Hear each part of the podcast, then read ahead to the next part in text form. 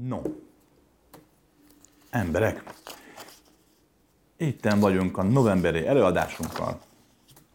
Rengeteg kérdést kaptam, 37 oldalon, úgyhogy nem fogom tudni megválaszolni őket, még 10 előadáson se. De senkit ne tántorítsd, nyugodtan kérdeztek, örülök, hogyha kérdeztek, mert akkor összességében jobban látom, hogy hogyan merre kanyarintsam a válaszoknak a fonalát, jó? Úgyhogy nyugodtan lehet, bátran kérdezzetek. Nagyon szívesen válaszolok minden formában. Mielőtt belevágunk, elmondom a szokásos kis hanganyagokat, kis belépőket. Ne higgyük el azt, amit mondok, oké? Római 1-es. Lehet tévedek, lehet hazudok. Ne higgyünk nekem. A bennetek lévő tartalmat éljétek meg. Egy külső forrás ebben a segítségedre lehet, ez így van. Tudás, tanulás, persze ez fontos. De a megélésben már nem játszhat szerepet. Jó? Az már a tiéd. Római 2, emberek, szabadság van, könnyedség, lazaság, jó?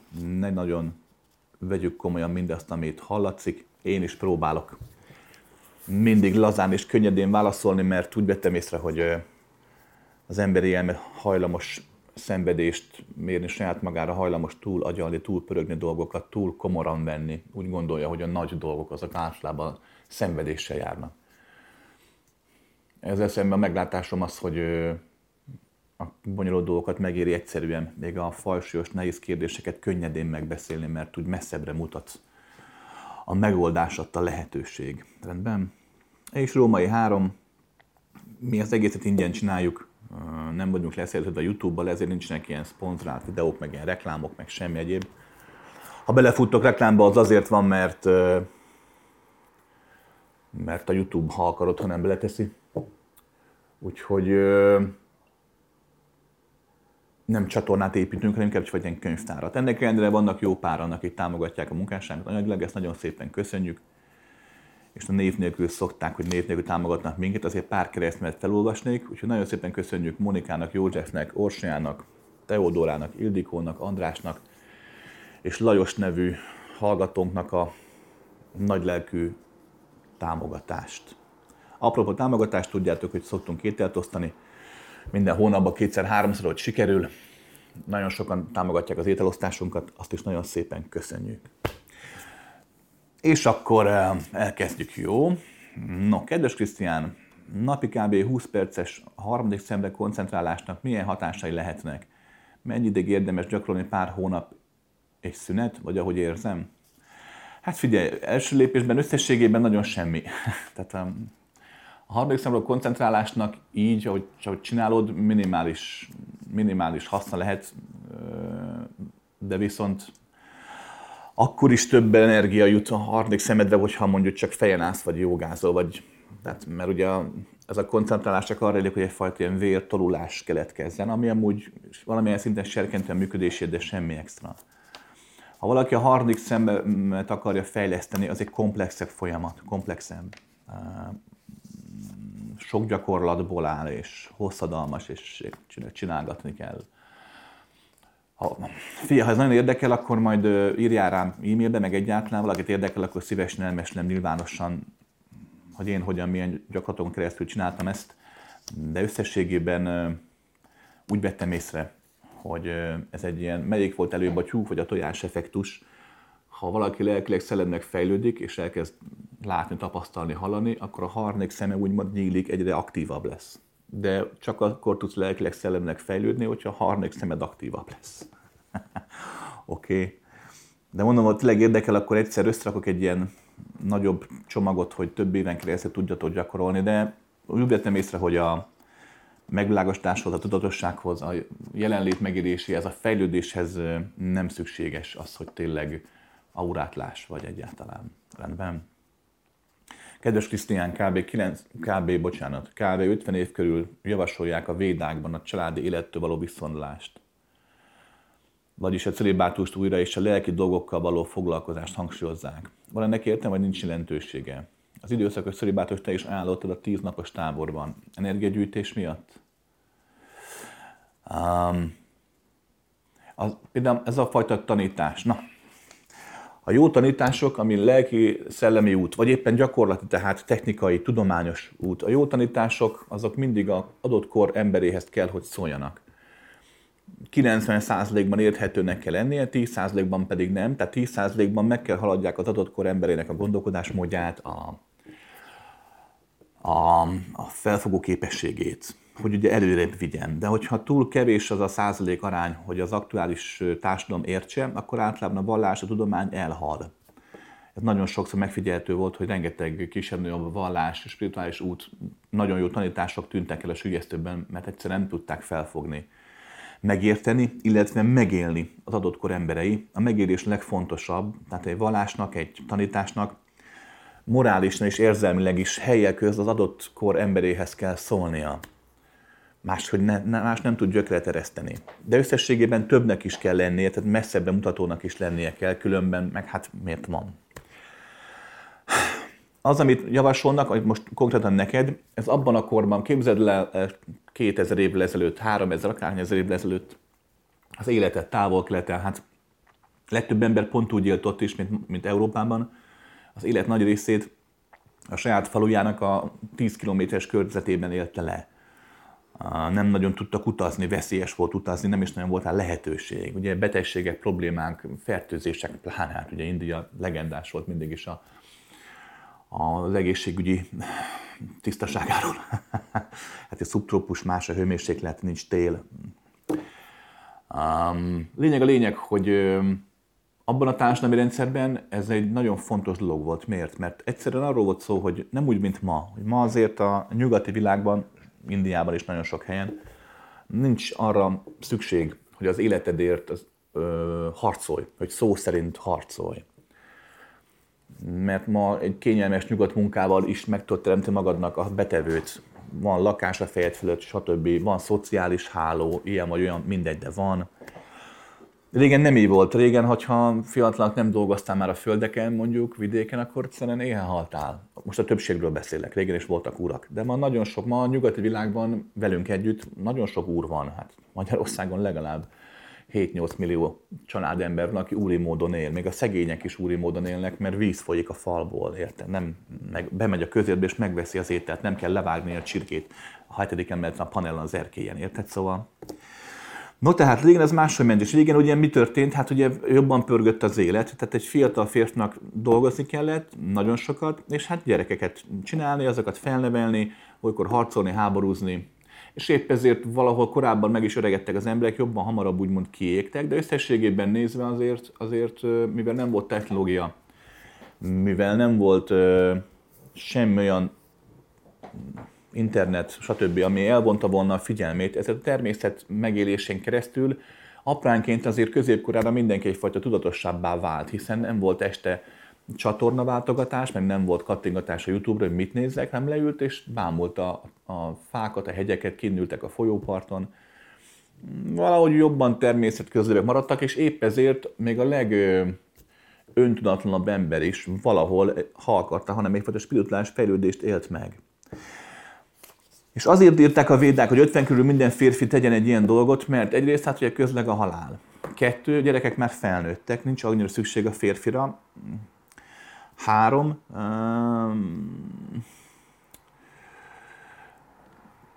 az ugye egy folyamat, hogy természetes módon fejlődött, de összességében kevés ahhoz, hogy egyfajta tudatos lépést tehessen.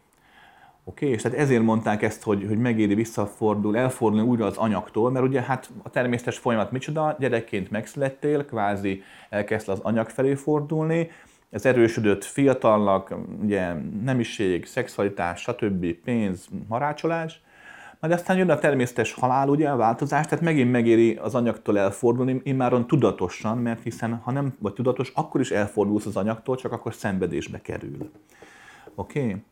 A celibátus táboron azért javaslom, egyrészt energiagyűjtés miatt, másrészt egyfajta tudatosság miatt. Amúgy nem egy feltétel, tehát hogy tehát ha valaki a táborban huncutkodik, amúgy egy alapvetően nehéz, hiszen nem lehet egymáshoz érni, az nem bukja el a megvilágosodását, tehát nem erről van szó, de segíti a folyamatot valahol, hogy ne.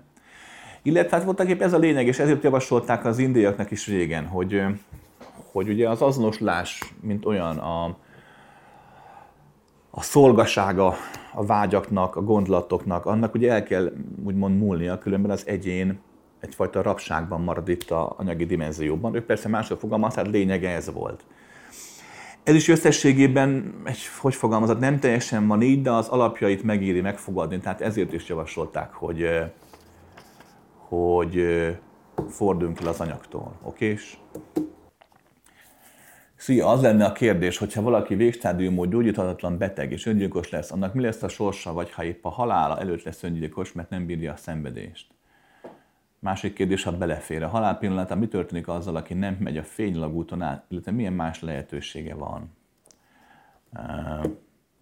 Embereket most el fogok mondani a kérdésre választ, tudjátok, az a saját tapasztalatom, tehát nem biztos, hogy igaz. Ennek ellenére megint meghallgatni, mert nagyon sokszor megéltem ezt a folyamatot, pontosan most is élem ezt a halált, mindegy. Lényeg, hogy megint meghallgatni, mert adhatok egy újabb nézőpontot. Ne felejtsd el, hogy az, amit te valóságnak hisz le a halálról, vagy azért, mert benne van a Bibliában, vagy bármilyen más szentkönyvben, vagy azért, mert úgy érzed, hogy ez így igaz, vagy azért, mert emlékszel rá, attól még az nem feltétlenül igazság. Bár összességében nézve, amúgy meg minden halál utáni élmény abszolút igazság, hiszen korlátlanságban minden élmény bekövetkezhet. Na, de elmondom, el tudom neked mondani nagyjából a folyamatnak a törvényszerűségét. Római 1-es, meg kell érteni, hogy minden halálélmény egyéni és egyedi. Tehát nem arról van szó, hogy van egy általános halálélmény.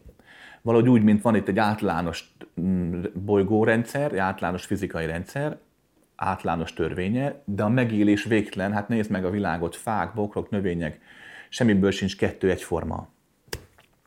Valami nagyon hasonló, de az sem egyforma. Oké, a halál is pont ilyen. Tehát vannak általános szabályai, de a forma, hogy meg fogják élni az emberek, ez általában egyénre szabott, mindenkinek a saját belső lényéből, gondolatából, érzéseiből, emlékeiből táplálkozik az a halálélmény, amelyet az egyén abszolút valóságosnak megél, tehát nem veszi észre, hogy az az egész az ő játszmája. Mint amikor álmodsz, valami hasonló. Nem pont olyan, csak hasonló. Oké, és az öngyilkosság ugye minden vallást tiltja, meg egyáltalán többségében tiltják, legtöbb, illetve legtöbb tanító elmondja azt, hogy én is el szoktam mondani, hogy nem egy szerencsés dolog, különböző okok véget. De nem az öngyilkosságnak a tette, a formája számít, hanem a megélési folyamata, hogy valaki hogyan lesz öngyilkos. Az estek többségében kétféle nehézsége van ennek az egésznek. Mindegyikkel biztosan fog találkozni az egyén, a másikkal nem biztos. Az egyik nehézsége az öngyilkosságnak, hogy ugye, hogy miért tetted meg. Tehát azt a szenvedést viszed tovább általában, azt a feladástól kezdve, azt a fájdalmat, ha éppen kínoznak, hogy éppen beteg vagy, vagy azt az elhivatottságot mondjuk, hogy érted szamuráj vagy, és meg kell magad ölnöd. Magát a folyamatot, ami történt az öngyilkosságig vezető úton, vagy mondom a feladásnak a fájdalmát, a szenvedését, azt az érzést viszed tovább, hogy itt hagytál embereket, gyerekeket, családot, ők szenvednek. Tehát ezek adnak adhatnak egy olyan hatást, ami legyőzhetetlen erővel löki az egyént bele a saját öngyilkosságának a vetületébe. Magyarán, ha valaki mondjuk bezárták egy várbörtönbe, és már 10 napja nem kapott enni, és ott éhezik és szenved, és 30 napon szét tudja verni már a fejét a falon, és meghal végre, akkor az a 30 nap szenvedés és az öngyilkosságnak ez a fajta folyamata általában azt eredményezi, hogy az egyén újra megéli ezt a fajta öngyilkosságát és a szenvedését. Ez nem büntetés, ez egyszerűen egyfajta reflexió, pont ugyanolyan törvény, mint az, hogy lejtem és leesik. Nem, elengedem és leesik. Ha lejtettem, akkor már leesett. Mester, magyar nyelv, nagy mágus. Okés. A másik öngyilkossági energiafaktor, ami számít, az viszont az egy spirituálisabb folyamat. Mert ugyanis, ha valaki nagyon tudatos nöli meg magát, például így mondjuk, hogy te is mondod, hogy nagyon szenved már betegségében, fekszik évek óta, és már évek óta készül, ne adj Isten, van tapasztalata is, úgymond emlékei a halálról, és tényleg szándékosan, tudatosan átlép. Annak, amit előbb elmondtam, annak nem szoktak ilyen problémái lenni. De ott van egy másik oldal, ami ennek a típusú embereknek is gond szokott lenni, tehát egy nagyon tudatos szamurájnak is, aki fölvágta a hasát, ugye, harakirivel vagy szeppukúval, amit a becsületvesztése miatt kellett ugye elkövetnie. Tehát ők nem élik meg az első verziót, az öntudatlanság okozta hatást, de a másodikat ők is megélik, ez pedig a következő, amikor az egyén előbb-utóbb szembesül azzal, hogy kvázi kiszakadt az életnek abból a körforgásából, aminek a része. Ez így most nevetségesen hangzik, de mert nem éljük ezt meg. De van egy olyan, hogy magyarázzam, hogy van egy zenedarab, jó? Egy komoly zenei darab. Egyszerűen ha abból kiesik egy hangszer, a darabnak lőttek. Persze élvezhető minden, de akkor sem az. És nekünk ez nem számít semmit, de egy vágyfülű zenésznek, darabszerzőjének azonnal, hát Úristen, egyből kihallja, és ebből hamis lesz az egész élmény, és egyből vége van mindennek. Az életnek egy bizonyos mélységében, mikor már az egyén nem csak az anyagi dimenziót éli, hanem több dimenzióban vagy jelen, akkor egy olyan egységérzésed van, amelyben az élet és a halál természetes körforgásban áll, és egységet alkot, és nem okoz, egyik sem okoz sem jó élményt, sem traumát. Egyfajta általános, derűs állapotban vagy. De ebben az öngyilkosság egy olyan fajta, hogy kvázi ellököd magadtól az életet, a lehetőséget, mint olyat, egy olyan fajta törést csinál, mint amikor a szög a jó a falban, de a szög kikerül az útra, és jönnek az autók, érted? Tehát a szög jó a falban, de az öngyilkosság, a szög az autóúton, az nem jó a rendszernek. Tehát valahogy így. Ezzel mindenképp szembesülni kell. A tudatosság egy fokán különben feloldható, megoldható. Én azért nem támogatom az öngyilkosságot, mert sok lehetőségtől eshetsz el, viszont abszolút meg tudom érteni azt, amikor valaki tényleg 78 éves, és fekszik az ágyban, és nem tud mozogni, és mondja neki az orvos, hogy hát Józsi bácsi még 10 évig itt lesz, és minden nap olyan szintű fájdalmai vannak, hogy csak üvölt a fájdalomtól. Tehát abszolút érthető, ha ilyenkor azt mondja, hogy hát akkor kicsit adagolja túl a morfiumot. De összességében azt nem szabad megtenni, hogy azért lesz öngyilkos, mert nem találod a helyed ebben a világban. Pláne valaki fiatal, és minden oké, de hogy úgy érzi, hogy nem itt van a helye. Ez igaz, hát nekem tudod hány ilyen volt. Hát óvodás koromban voltak az első élményem, emlékszem, hogy ültem az ablakpárkányon, néztem nyáron a csillagos eget, és egyszerűen azon gondolkodtam, hogy mi az Isten csinálok én itt? Hát bárhol máshol szívesebben lettem volna, hogy ne. De nem szabad, mert hát a dolgoknak értelme van, még akkor is, ha nem látszik. Ez a fényalagút pedig. A következőt kell megérteni. A következőt vettem észre. Ugye minden halálélmény más és más. Majdnem minden halálélmény megfigyelhető egyfajta fényalagút jellegű tapasztalat, de ez általában az elején figyelhető meg. De ez sem általános. Nagyon sokan, épp ezért nagyon sokan hiszik azt, hogy nem is a halálban, nincs is halál utáni élmény, hanem csak a szemben lévő utolsó kis, mit tudom én, fénypászmák adják ezt az élményt, hogy mint a fényalagút, meg mondra sok mindent, a posztmortem agysejtek, amikor dolgoznak. A lényeg, hogy úgy vettem észre, hogy a legtöbb eseményben a halálban nagy szabadságod nincsen. Tehát nem nagyon tudsz megtenni olyat, mondjuk, hogy egy fényalagúton nem menj át. Akkor szokott bekövetkezni a halál folyamatában való fennakadás, hogyha A, az egyén nagyon öntudatlan, vagy B, nagyon tudatos. Az öntudatlan nagyon az azt jelenti, hogy nagyon nagy érzelmi kötésekkel megy bele a halálba. Nagy szenvedésekkel, nagy fájdalmakkal, nagy félelmekkel, vagy akár nagy örömökkel, nagy boldogsággal, nagyon nagy szeretettel, hogy Úristen, annyira szeretem az unokámat, de jó lenne látni, hogy felnő. Ilyenkor megesik azt tényleg, hogy kvázi úgymond nagy szenvedés vagy nagy öröm az egyénnek a fókuszát, a figyelem fókuszát a fizikai világ felé fordítja, kvázi a szellemi járás, mint olyan, ilyen téren lehetséges, de nem a lélek bolyong itt, hanem a figyelem adta a fókuszálás miatt az egyén még egyénként éli meg önmagát az anyagi világ mellett. Mert ezek általában felfogják, hogy az anyagi világra nem nincsenek hatással, csak az érzéseik viszik előre, a vágyaik viszik előre. Ez olyan, mint amikor diétázni akarsz, és tudod, hogy nem eheted meg a csoki tortát, vagy le akarsz szokni a cigiről, de tudod, hogy nem megy, és akkor gyorsan még rá, meg gyorsan kis tikába megeszed a kis csokit, mert a vágy annyira erős. Ez a halálban ezerszer erősebb. Tehát valakiben ez megindul, esély nincs arra, hogy kvázi a fényalagúton keresztül elforduljon a fizikai világtól. Mert amúgy nincs fényalagút, Ezt az elfordulást szoktuk megélni, lehet megélni akár így is, hogy fényalagúton keresztül. Oké, és a másik a tudatosabbak. A tudatosabbak gyakran úgy halnak meg, hogy semmiatt nem látnak. A kurzuson mondtam, emlékeztek? A tudatos halál kurzuson, hogy semmiatt nem láttak, meg mutattam,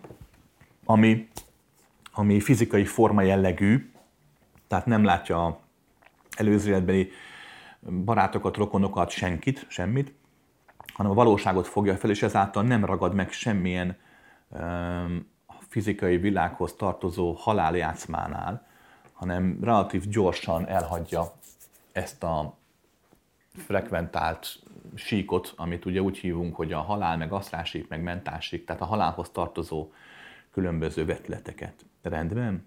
Nem halálhoz, a fizikai világhoz tartozó különböző vetületeket. Ők ezért nem ragadnak bele ebbe a forduljunk a fény felé jellegű dologba. Okés? Kedves Krisztián, a magunknak való megbocsájtás útja az is lehet, ha belátjuk, hogy a régi énünk akkor azt látta jónak, és nem vett figyelembe mindent a rossz döntéseinél. És ezért a bűntudatot is elengedhetjük. Például valaki azért házasodott, akivel nem kellett volna, vagy elvált attól, akivel nem kellett volna. Ezek a döntések után megéri valamit csinálni, van javaslatod? A megbocsátás egy komplex dolog. Ugye a felismerés, a megértés és az elengedésnek nagyjából a szent háromsága.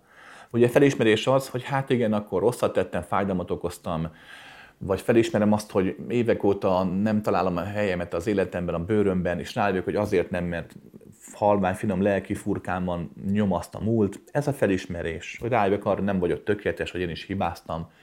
Felismerem, és a felismerésnek még az is a lényege, hogy meg szeretném oldani. Ugye ekkor a megértés a második lépés, hogy megértettem azt, hogy ezt nekem meg kell oldani. Mindegy, hogy miért. Nekem jó a megbocsátás, vagy jó a apukámnak, anyukámnak, akivel rosszban vagyok, vagy akivel összevesztünk. Meg kell érteni azt, hogy ez miért jó, illetve meg kell érteni magát azt, hogy mi történt.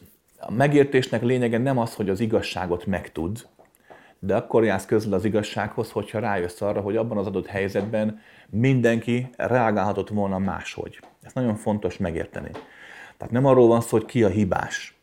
Mert van, amikor igenis mind a két fél hibás, valamikor az egyik abszolút ártatlan, és abban a pillanatban a másik volt a 100%-os marha, van, amikor pont el voltál 100%-os marha, de voltak épp ez sem igaz, mert mindig minden helyzetben benne van a múlt, a jövő, apád éppen feszült volt, mert összeveszett a munkahelyen valakivel, hazajött, beszólt, verekedtetek, veszekedtetek, összevesztetek egy életre. Hogyha akkor nem úgy jön haza, nem olyan feszülten, akkor nem történik ez meg. Itt most ki a hibás, ki nem a hibás. Tehát nem abban menj bele, hogy ki a hibás, vagy ki a felelős. Abban menj bele, hogy mit lehetett volna másképp csinálni. És rá fogsz jönni arra, hogy az emberekkel való kommunikációban, az élet közben mindig van lehetőség arra, hogy másképp csináljuk. Ha ő nem is tudom megváltoztatni, magamat igen. Tehát én megtehetem azt, hogy szeretettel, elfogadással reagáljak. Nem mindig. Van, amikor igenis az erőnek, az ellenállásnak van ott a helye. De az ritka, általában a szeretetnek van a helye, arra nem is beszélve, hogy igenis lehet ellenállni, lehet erőt képviselni szeretettel is. Okés? És ez megvan, akkor megtörténik egyfajta tudatos megbocsájtás, ami még nem az. De már megindult le az úton, már a teher már gyengül. Az a fajta érzelmi súly, ami a haragban, a gyűlölködésben, a lelkiismert furdalásban, a szenvedésben ott van, az kezd gyengülni, kezd eltűnni. A végső megoldás az elengedés. Az elengedésnek az a titka, hogy nem lehet megcsinálni. Próbálkozni lehet, vagy sikerül, vagy nem. De akkor is vagy sikerül, vagy nem, ha nem próbálod.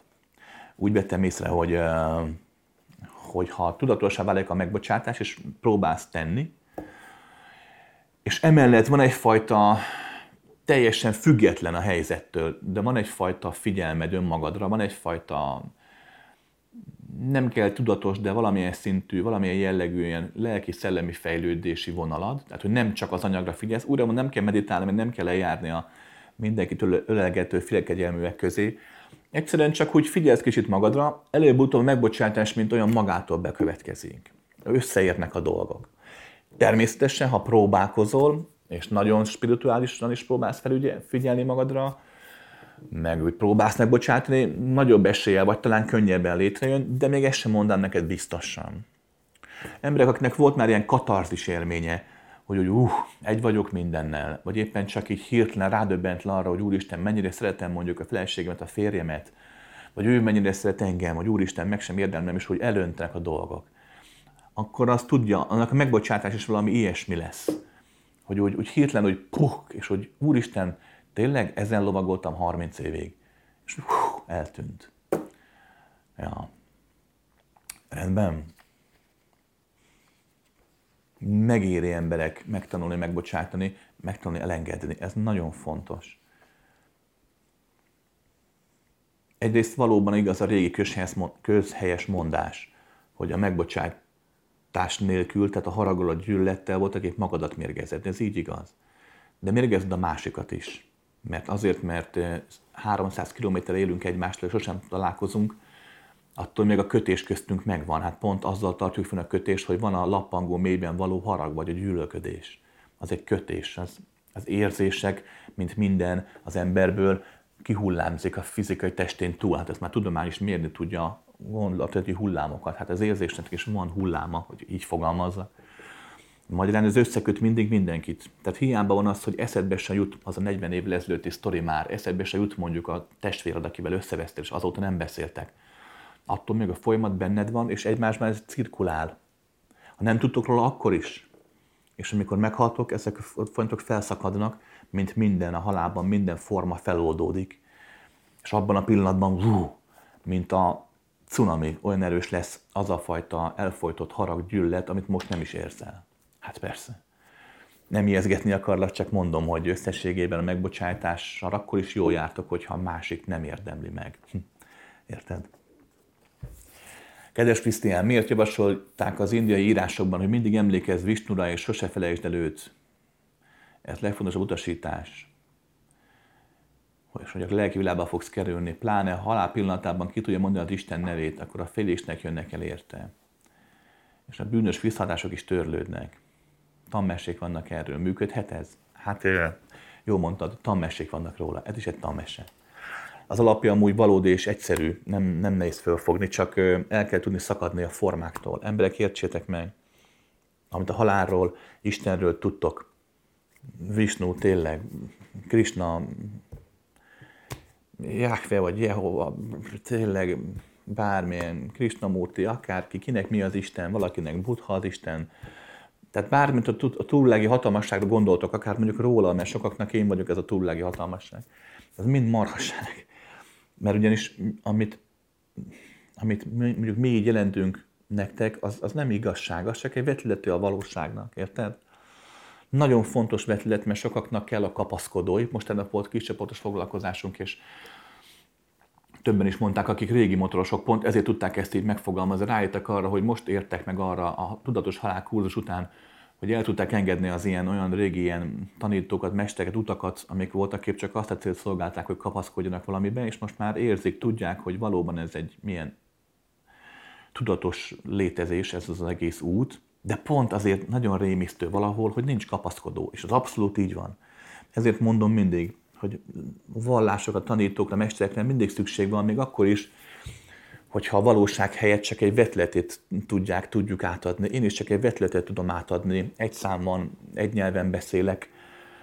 Hiába tudom megélni egyfajta korlátlan létezési szemszögből a végtelent, csak éreztetni tudom, nem tudom értelmesen, mert nem lehet értelmesen elmagyarázni, és abban a pillanatban a mai ember számára, ha nincs meg a megértés, akkor számára az már felfoghatatlan, és nem jó. Mert a mai ember úgy gondolkodik, hogy amit értek, az a jó.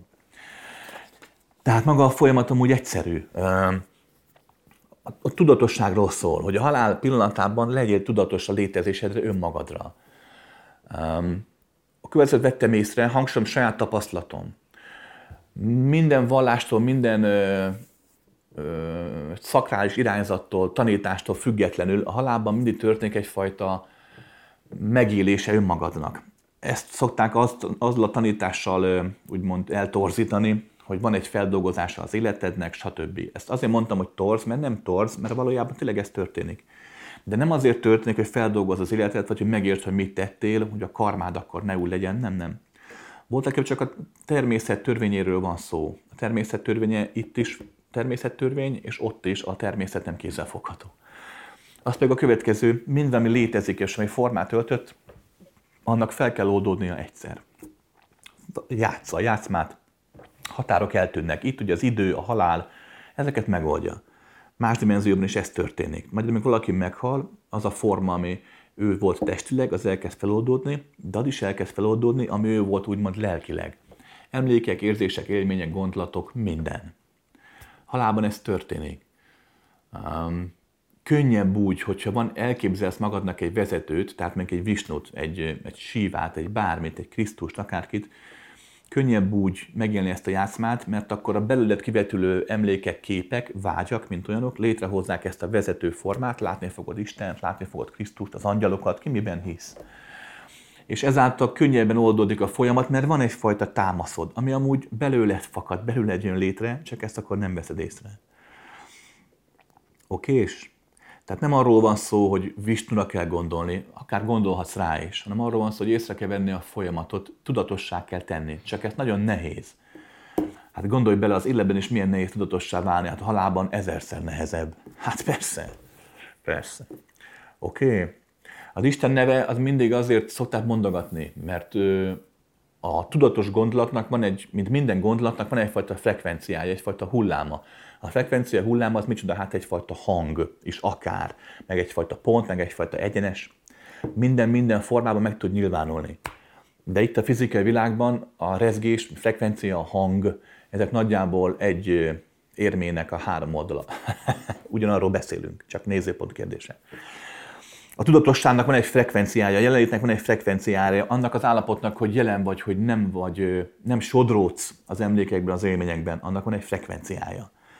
Ezre utalnak arra, hogy az Isten nevét ismételgesd, mantrás, stb., mert az a frekvenciára gondolnak, de ez amúgy nem az, tehát ez nem egy név. Ez egy állapot, egyfajta megélési folyamat.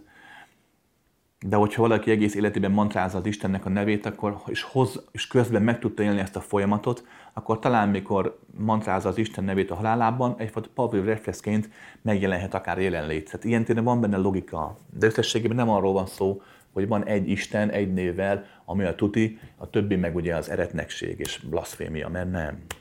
Rendben. A bűnös hatások törlődnek. Hát minden törlődik, de nem vészel semmi. A folyamat nagyjából úgy néz ki, hogy én tudom, mert megvizsgáltam több dimenzióból is, tehát nem csak a halált éltem meg, hanem megéltem azt is, amit a halál úgymond kvázi, a halál dimenzió úgymond kvázi alattam van, hogy ilyen csúnyán fogalmazzak. Magyarul relatív át tudtam látni, mint egy sakjátszmát.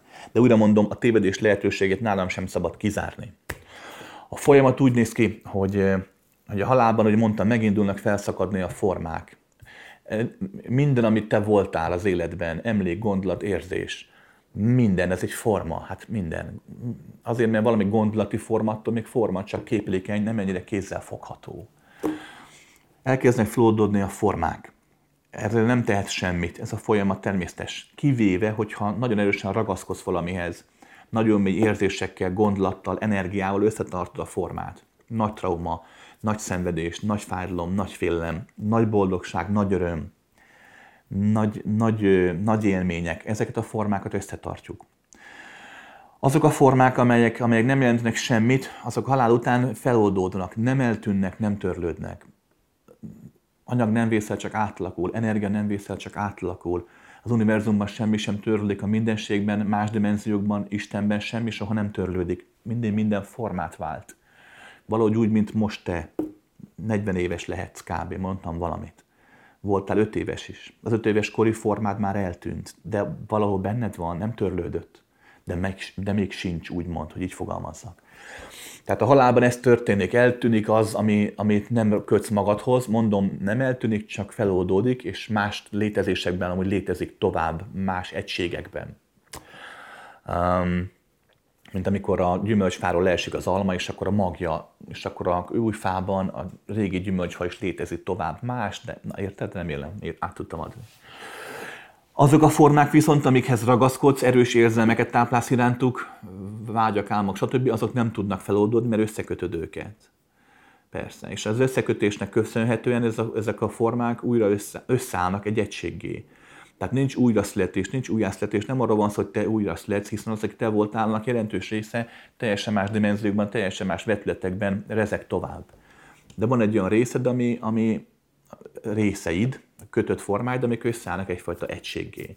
És mert ezek a három dimenzióban köttettek, és a forma mindig oldódni akar, ezért egyfajta suty, és már újra is született.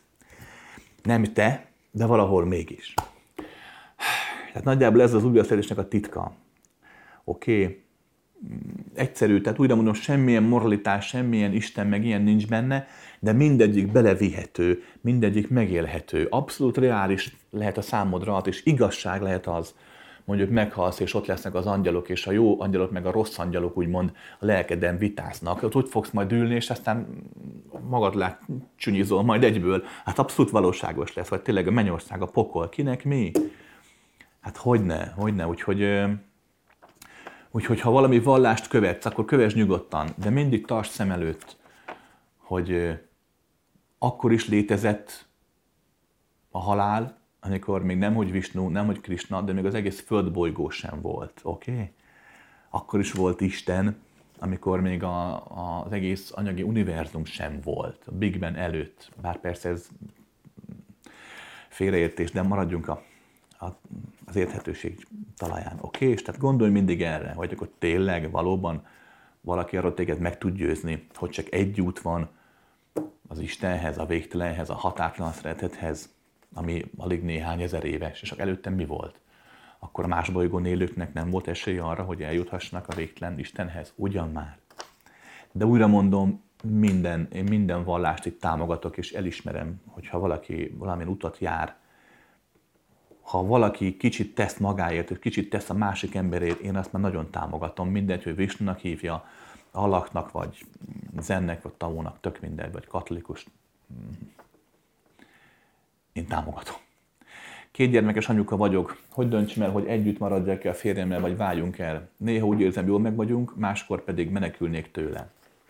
Roppant egyszerű.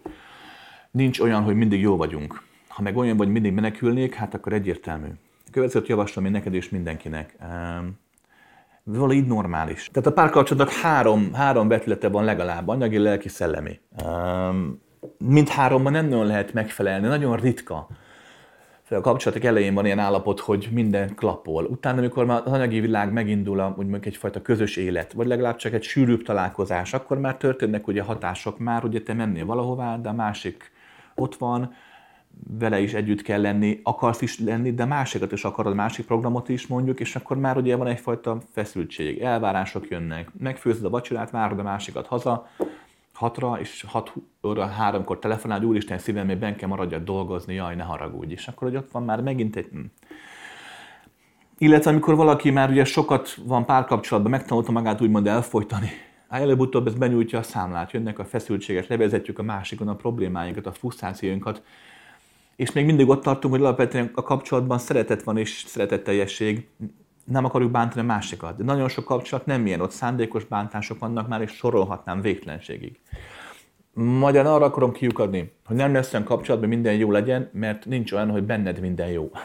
Mert neked egyedül, neked magadban minden jó, akkor azt fogod vinni a párkapcsolatba is, és akkor nagy eséllyel ott is minden jót fogsz élni.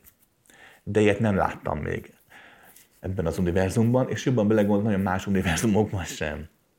Olyat láttam, hogy ideig-óráig ezt meg tudták élni a felek. Hogy minden jó, ideig-óráig, mert bennük is minden jó volt.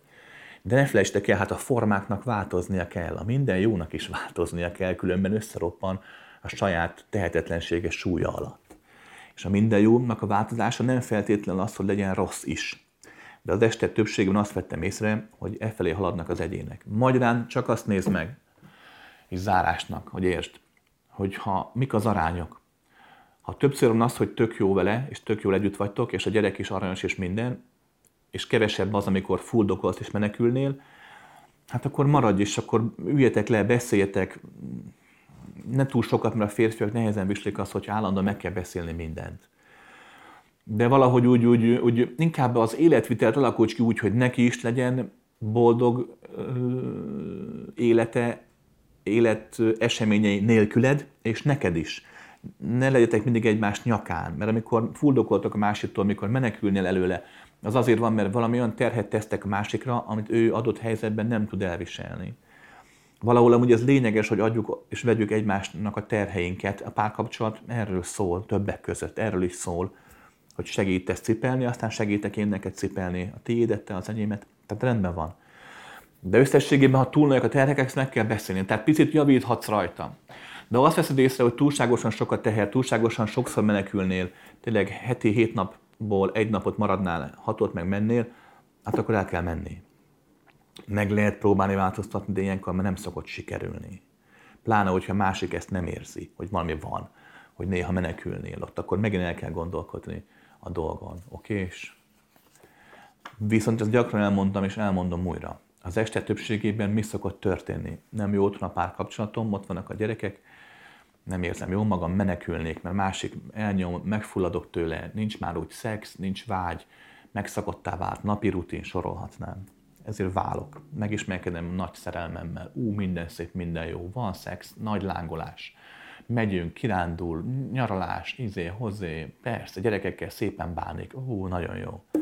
Majd eltlik fél év, egy év, 3 év, és megint ott is napi rutin, már nem nyaralunk, már szex is csak héve-hóba van, már odamorran sokszor, hogy meg ezek a gyerekek, hát pont önök, mint a volt apjuk. Szándékosan fogalmaztam, csúnyán, bocsánat. Csak érezzétek. Majd arra akarok kilyukodni, hogy amikor egy párkapcsolatban te nem tudod megélni magadat, akkor mitből hiszed azt, hogy meg fogod tudni élni egy másikban? Nincs hozzá köze. A legtöbb ember úgy szokott járni, nem rólad beszélek, de a legtöbb ember úgy szokott járni, hogy amikor van egy ilyen megfulladt kapcsolata, és abból kilép, a következő is pont ide fog jutni néhány év múlva. Okés. Drága Krisztián, ugyebár nem inkarnálódunk, hanem mindig más aspektusban lényegítjük át az anyagot. Pontosabban minden lehetőség már át van lényegülve, de hogy mit élünk meg valóságnak, azt a fókusznak, vagyis a figyelemnek köszönhetjük. Na jó, meglátás. Ez igaz a halál után dimenzióra is, mert hát ott is megnyilvánulunk valamilyen formában. Így van. Nagyon sokan azt hiszik, hogy meghaltam, jaj de jó, újra a lelkem leszek, én leszek a fény, megyek az Istenbe, stb. És akkor ennyi volt. Jaj, dehogy, hát az is csak egy forma. Mindig minden változik. A halál után is meghalsz majd. Ha jó esetben szerencséd van, akkor úgy, mint itt, hogy felfelé halsz meg. Majd egy korlátlanabb dimenzióban élsz meg egy korlátlanabb önmagadat. Aztán annak is, majd tovább, persze, így van. Csak akkor leszel úgymond önmagad, ha valahol megállsz, és azt mondod, hogy ez vagyok én. Hogy felismered önmagad. Olyan nincs, hogy van egy én valóm, önvalóm. Tudom, szoktuk használni ezt a fajta formát, és nagyon sokan hisznek is ebben, de nagyon sok tanító is hisz ebben, komoly mester is úgy gondolja, hogy van egy igazi énje. De csak azért, mert az az igazi énje sokkal korlátlanabb, mint a mostani kis emberi kis egója, és érzi, hogy az mennyire hatalmasabb, és igaza is van, de hát annak sincs vége. Az igazi énjének is van korlátlan formája, az igazi énje is érzi azt, hogy van egy igazi énem valahol nagyon távol az univerzum brutális, hatalmas dimenziójában. Értitek? Tehát pont erről van szó, így van, hogy mindig a folyamat egy végtelen, ciklikus, örök.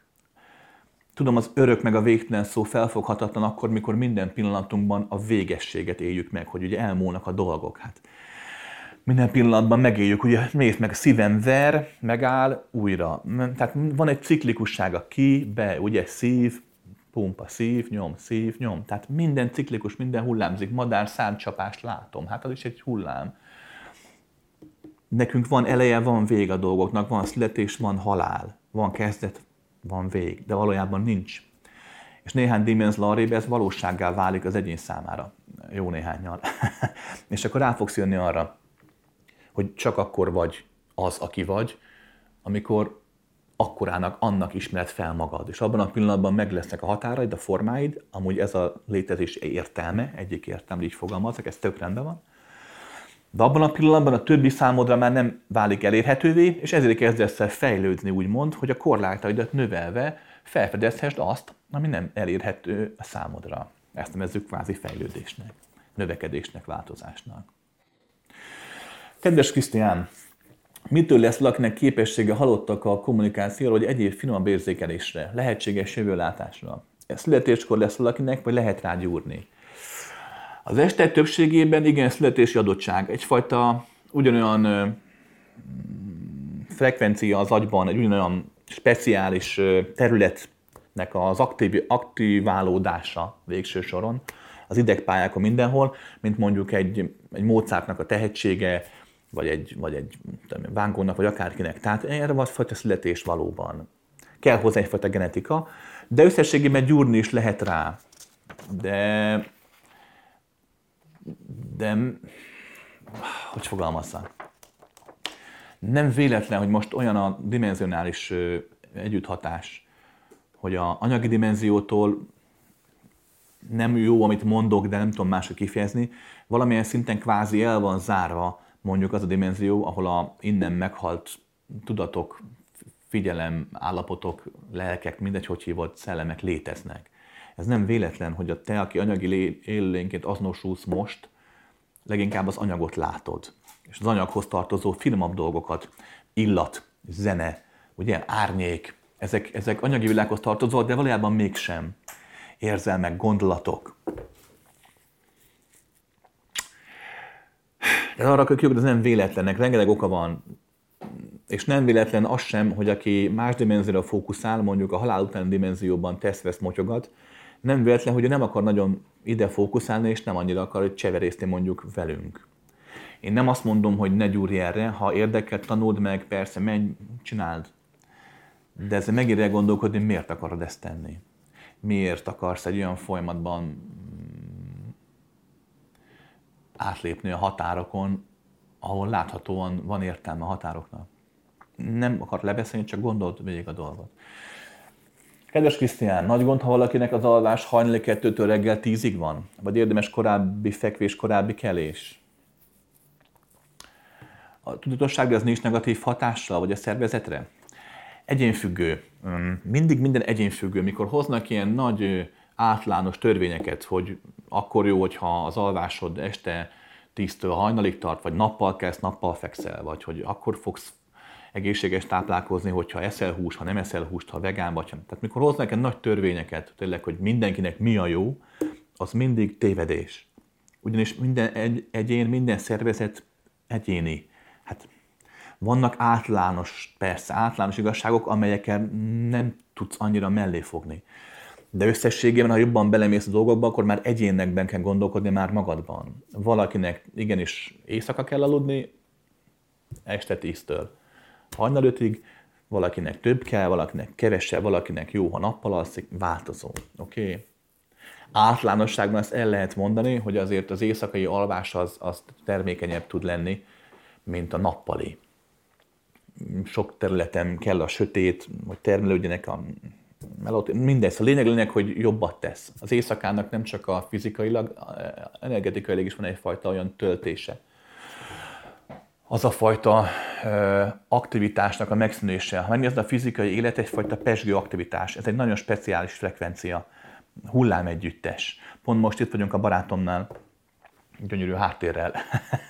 És ugye hát korán kelt, mert itt takarított, főzött, mosott, mit tudom, mindent csinált. És jöttünk, és ilyen kis álmos feje volt, és ő most megegyezte. Ugye a fiúk már itt pörögtek, kamerákat állítottuk föl, minden, mi is itt asztal, írogattam én is minden. Hogy úristen, hát mit pörögtök itt? Hát hogy aludnék, olyan álmos vagyok. Te meg itt pörögtök hajnalba. Hajnal 9 óra van, vagy 9 óra volt akkor. Tehát teljesen más frekvenciája van ennek az egésznek. A pörgésnek, hogyha ez tudod, New York nem alszik, sosem alszik. Cities never sleep. Ha megfigyeled, amikor senki nem alszik, akkor ez a frekvencia általánossá válik, mint a rádió hullám, sokakat itt tud pörgetni. Amikor éjszaka ez megszűnik, akkor az alvás frekvencia kerül elő, és akkor tudsz ráhangolódni a többiek által kibocsátott állatok, növények, mindenki által kibocsátott alvás frekvenciára, akkor jobban tudsz pihenni. Tehát energetikailag is jobb tud lenni az éjszakai alvás, oké? De teljesen egyértelmű, mert vendéglátóban dolgozol, nem tudod megtenni azt, hogy éjfélkor bezárd a boltot, vagy éppen 10-kor mondok standoltok, hogy hát akkor csá, megyek, mert azt mondta mester, nekem aludnom kell. Majd mondják, hogy jó, de akkor másnap megyek. Tehát persze egyértelmű. A tudatosság milyen hatással van? Figyelj ide, hát itt vagyok én élő jó példának, sosem alszom.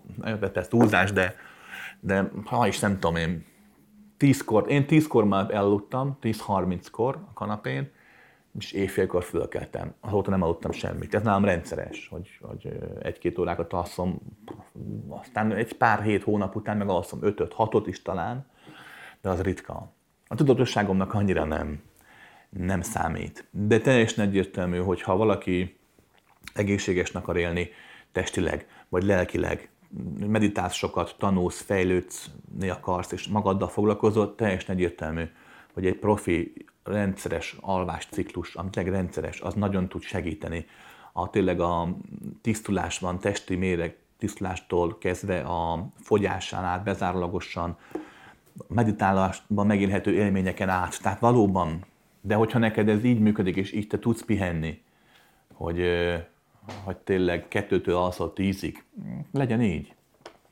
Át tud állni a test, a tudat-lélek, minden átáll, oké? Okay? Kedves Krisz, nagyon tetszik a Szeretett Mozaik könyved, és arra gondoltam, hogy a cégben az embereimnek a könyvet is adnám karácsonyra. Abba tenném bele a bónuszpénzt. Nagyon rendes gyerek vagy. Már nem a könyvem miatt, hanem a bónuszpénzt.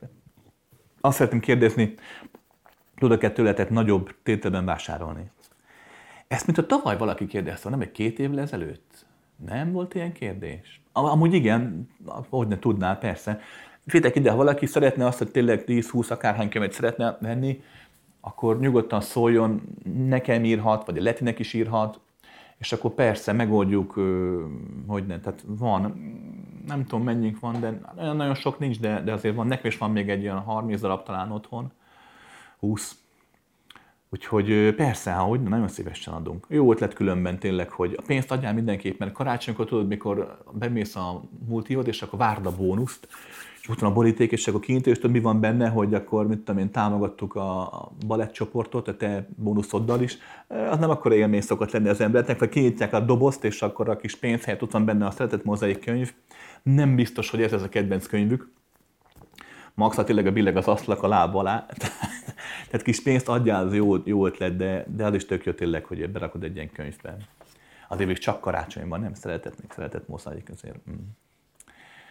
Amúgy köszönöm szépen, aranyos vagy. Kedves Krisztián, egyszer a tudatos lélekvédelem kurzuson azt mondtad, hogy akinek gyakran van rémálma, az önsorsrontó. Feltételezem azért, mert főleg álmunkban teremtünk, az én álmaim is legtöbbször negatív töltetőek. Mit lehet tenni ez ellen? Sajnos álmodás kurzuson nem tudtam, nem voltam. Kifejteni kérek is ezt az önsorsrontás témát? Emberek, amikor valaki azt mondja neked, hogy a Krisztián ezt mondta, vagy éppen te ott vagy egy kurzuson, egy eladáson, és azt mondod valakinek te, hogy a Krisztián ezt mondta, az sosem igaz. Mert a Krisztián, figyeled, mindig nagyon sok mindent mond egyszerre. Általában egyetlen körmondaton belül elmondom a témát legalább 2-3 szemszögből, vagy legalább 2 alapigazságot mondok, aztán legalább 2-szer meg is cáfolom. Pont azért csinálom ezt, hogy rágyértek arra, hogy nem az lényeg, amit én mondok, vagy bármilyen más tanító, ezek csak ilyen emberi játszmák. Akkor is, hogyha vallásos köntösbe csomagoljuk, és ott állok egy nagy aranykornával, piros palásttal, mögöttem az aranytrónus, és akkor mondom, hogy ez az Úr akarata, meg ez a Buddhája, meg ezeknek semmi köze ezekhez, csak emberi játszmák. Amíg a csakot ne érts félre, tök jó, hogy vannak. Épp úgy emberi, mint Isteni is, persze. De lényeg, hogy azért beszélek ilyen, nagyon összetettem, hogy ne legyen az, hogy leragadtok a szavaimnál, hogy elkezd követni azt, amit mondok, hanem igenis, hogy mindenki, aki hallja, minél több mindent lásson meg ebből az egészből, a saját maga látásmódján keresztül, mert pont ez a lényeg, hogy a te látásmódodat beért, aztán hagyd, hogy az táguljon, hogy az változzon, ne kövesd valakiét, az se rossz különben, csak ne örökké kövesd. Igenis, engedd, hogy olyan dolgokat is fölfogj, amiket korábban nem. És nem azért, mert elhiszed annak, akitől hallottad, hanem azért, mert annyi sok mindent hallottál egyszerre, egy nagy csomagba, hogy úgy szétfeszítse a kereteidet. Rendben? De tény és való, hogy valóban szokott lenni egy olyan folyamat, hogyha valaki a saját önmagában nincs kibékülve, az életében nincs kibékülve, nevezhető akár önsorsrontónak is, de inkább tehát olyan, aki a saját maga traumáit több energiával látja el, mint a nem traumatizált élményeit. Ezáltal az életében több lesz a szenvedés, meg több lesz a bal szerencse. az valóban az gyakran megjelenik egyfajta rémálomszerű állapotban is. Igen, akár azért is, mert ott teremtett fogalmazunk úgy, de nem feltétlenül igaz. A teremtés mindig egy teljes körciklus. Tehát álomban is teremtünk, megteremtjük a nappalunkat, nappalunkban is teremtünk, megteremtjük az álmainkat, és ez nem csak így, hanem tehát minden irányban zajlik, oké? Egyszerre. Mind a két folyamatban egy más aspektusát teremtjük a létezésünknek. A teremtés sem jó szó, inkább csak kavicsokat dobálunk, vagy téglákat dobálunk a vízbe, és akkor elkezd fodorozódni a hullám. De hogy a hullám fodorozódásnál a hajó, ami megy, mi, az mit él meg, az fölött annyira már nincsen hatalmunk. De igen, mit lehet tenni? Hát figyelj ide, rengeteg lehetőség van a klasszikus terápiáktól kezdve egy jó szakemberrel, egy jó tanítóval, jó mesterrel. Rendszeresen. A terápia nem feltétlenül azt jelenti, hogy lefeküdj le a kanapéra, hanem egy rendszeres átbeszélés, aki újabb nézőpontokat ad neked hetente egyszer, akár kétszer is. Tehát nem az, hogy elmész havonta egy előadásra. Ez így lehetséges, ez akár segíthet feloldani régi traumákat, aktuális problémákat, aktuális félelmeket. Ugyanis az emberi elme, a tudat, a tudattalan nagyon trükkös jószág. Sokszor nem arról van szó, hogy volt egy gyerekkorodban egy traumád, és amiatt most félsz a kutyáktól, és emiatt rémálmaid vannak, hanem gyakran van az, hogy most felnőttként volt egy rossz élményed, megijedtél a kutyától, megharapott, vagy meg akart harapni, és ez visszagyűrűzik olyan szinten, hogy a gyermekkorodban egyfajta traumatikus élményt teremtesz önmagad számára. Ez nem időutazás, hanem már úgy fogod te megélni a valóságodat. Tehát lényeg, hogy sok minden nagyon összefügg. De jó terápia segíthet. 2. Örömök az életben most. Ez nem könnyű, hiszen ugye terhelt vagy, úgymond, tehát sok a rémálmom, sok a szenvedésem, mindenki örüljek, mondja ugye az egód. Meg kell tanulni meg az apró örömöket, és nagyon fontos megérteni azt, hogy ezeket akinek ilyen gondjai vannak, azok az emberek általában hogy nézik az életet? Mindig kattog agyal. Igen, most ez jó, de biztos el fogom veszíteni. Igen, most végre megtaláltam a férfit, a nőt az életembe, de nem lehet, hogy be fog csapni, hiszen másik is elhagyott, biztos, hogy is el fog hagyni. Igen, most minden szép és minden jó, de hát mi lesz holnap? Ez nekem talán túl kevés, pedig most olyan jó minden, de lehet, hogy holnap már kevés lesz. Tehát megnézed, a legtöbb embernek, akinek ilyen gondjai vannak, hogy önsorsrontó, az igazából tudná élvezni az életet, mert az életében jó dolgok vannak, csak a megélés helyett a saját maga elméje teremtette árnyékokban vergődik. Ezt észre kell venni első pillanatban, ez a legfontosabb. Nem mondd, hogy én ilyen vagyok, és oké, vagy nem mondd, hogy nem ilyen vagyok, és oké. Hanem mondd azt, hogy megnézem, milyen vagyok, és nézd meg az életedet, hogy mit gondolsz akkor, amikor valami jó történik. Egy jót eszel, egy jó ebédet adtak, egyszerű apróságok. Vettél egy jó cipőt magadnak, egy jó ruhát. Beszélgettél egy jót egy idegennel az utcán, a munkán, akárhol. Tehát nézd meg, hogy amikor történik valami, akkor hogyan csúszol át egyfajta szenvedés spirálba. Egyfajta önsorsrontó spirálba. Úristen, Grécsi tanár úr, ha él még ezt hallja, biztos leesik a traktorról. Pedig nem vagyok annyira pösze. Mi a foglalkozása? Logopédus. Oké, és ezt így nyugodtan lehet csinálni. És akkor talán autódidakta módon képes leszel változtatni. 3, ami még ezen javíthat, roppant egyszerű, egyfajta tudatosság, jelenlét megélés, egyfajta megvilágosodás, nevezd, ahogy akarod. Ugyanis ekkor nem az történik, hogy a problémák eltűnnek, hanem hogy te eltűnsz, ezáltal minden problémád eltűnik. Oké, és akkor ez is egy lehetőség. Kedves Krisz, egy nagyon nagy problémám lenne, letértem az útról, amit a tátostól kaptam, sőt, nagyon rossz irányba haladok, és úgy érzem a világ is. Zsákutcába érkeztem, mit tehetek? Mit tehetnék? Következő, roppant egyszerű. Menj vissza tátoshoz az útért. Hogyha elzavar, mert hogy hibáztál, akkor újra. Ülj le a sátor a háza előtt, 10 napi hideg élelemmel, vagy 20 napjól, és nem mozdulj. És elzavar, megint újra. Menj vissza, és újra. Ha már meghalt, nem elérhető, keres egy hasonlót, tanítót, mestert, egy olyan tátost, aki arra az útra téged vissza tud terelni. Okés. Római 2. Hát tudatos ember vagy. Pontosan tudod, hogy mi történik. Nagyon rossz irányba haladok, és úgy érzem a világ is. Hát akkor hagyd abba. De meg tudod tenni már. Most mondod, hogy nem, mert ezért, meg ezért, meg ezért nem. Nem igaz. Nem vagy hajlandó megfizetni az árát a változásnak, mert a változásnak ára van. Nem titka meg, nem mester, ám ára. Egy normál ember ezt nem veszi észre, csak utólag vette észre, hogy milyen sokba került neki a változás. Nem anyagilag feltétlen, de akár sokszor úgy is. De te már tud előre, és ezért nem vagy hajlandó a letért utadról változtatni. És nem mindig arról van szó, hogy a változásnak fizikailag kell bekövetkeznie. Tehát a tátos adott neked egy utat, lehetően van te is tátos, egy szellemi ember, gyógyító, tanító. Ehelyett mi történt? Összeismerkedtél valakivel, adósságba verted magadat, emiatt megindultál az anyagban, nem fogod tudni visszafizetni. Most már az van, hogy akkor a másik gyerekkori haverod elhívott, hogy menjetek el betörni, már be is törtelek valahová, sorolhatnám. Most csak a példakedvéért mondom. Ilyenkor is meg lehet állni. És mondod, hogy nem lehet, mert már kényszerpályán vagyok. Nem igaz. Ilyenkor gyakran meg lehet állni úgy, hogyha muszáj mondjuk haladnod, mert például ott vannak a gyerekek, és neked igenis adnod kell, teremtened kell, nem teheted meg azt, hogy a családból csak úgy eltűnj.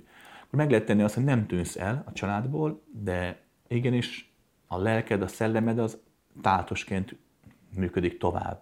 Ne felejtsd el, a tátos, mint tanítás, a tátos, mint energia, mint végtelen valóság, az végtelen valóság. Az nem egy út, egy fizikai út, csak az is. De összességében ezek a dolgok belül zajlanak a mindenségben, és ezáltal kint is. Rendben? Római 3. Könnyen lehetséges, hogy megadta neked az út, amit adhatott, és nem azért éltél el rossz irányba, mert rossz az irány, hanem egyszerűen most más az irány. Ez is lehetséges. Oké, és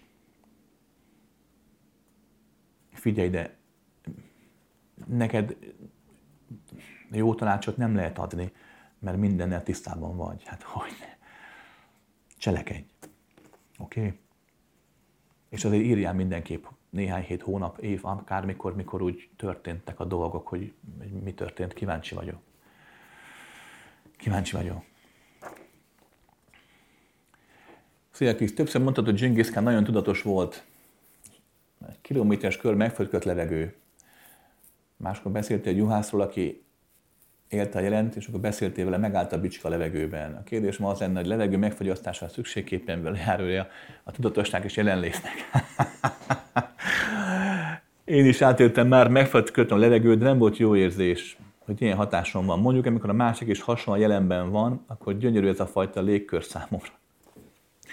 Nem jól fejeztem ki magam, pontosabban, tudod, nagyon vicces gyerek vagyok, és nem mindig látszik az arcomon, hogy milyen nagyon zseniális humorom van. Pláne, hogyha csak a hangomat hallod valamilyen felvételem.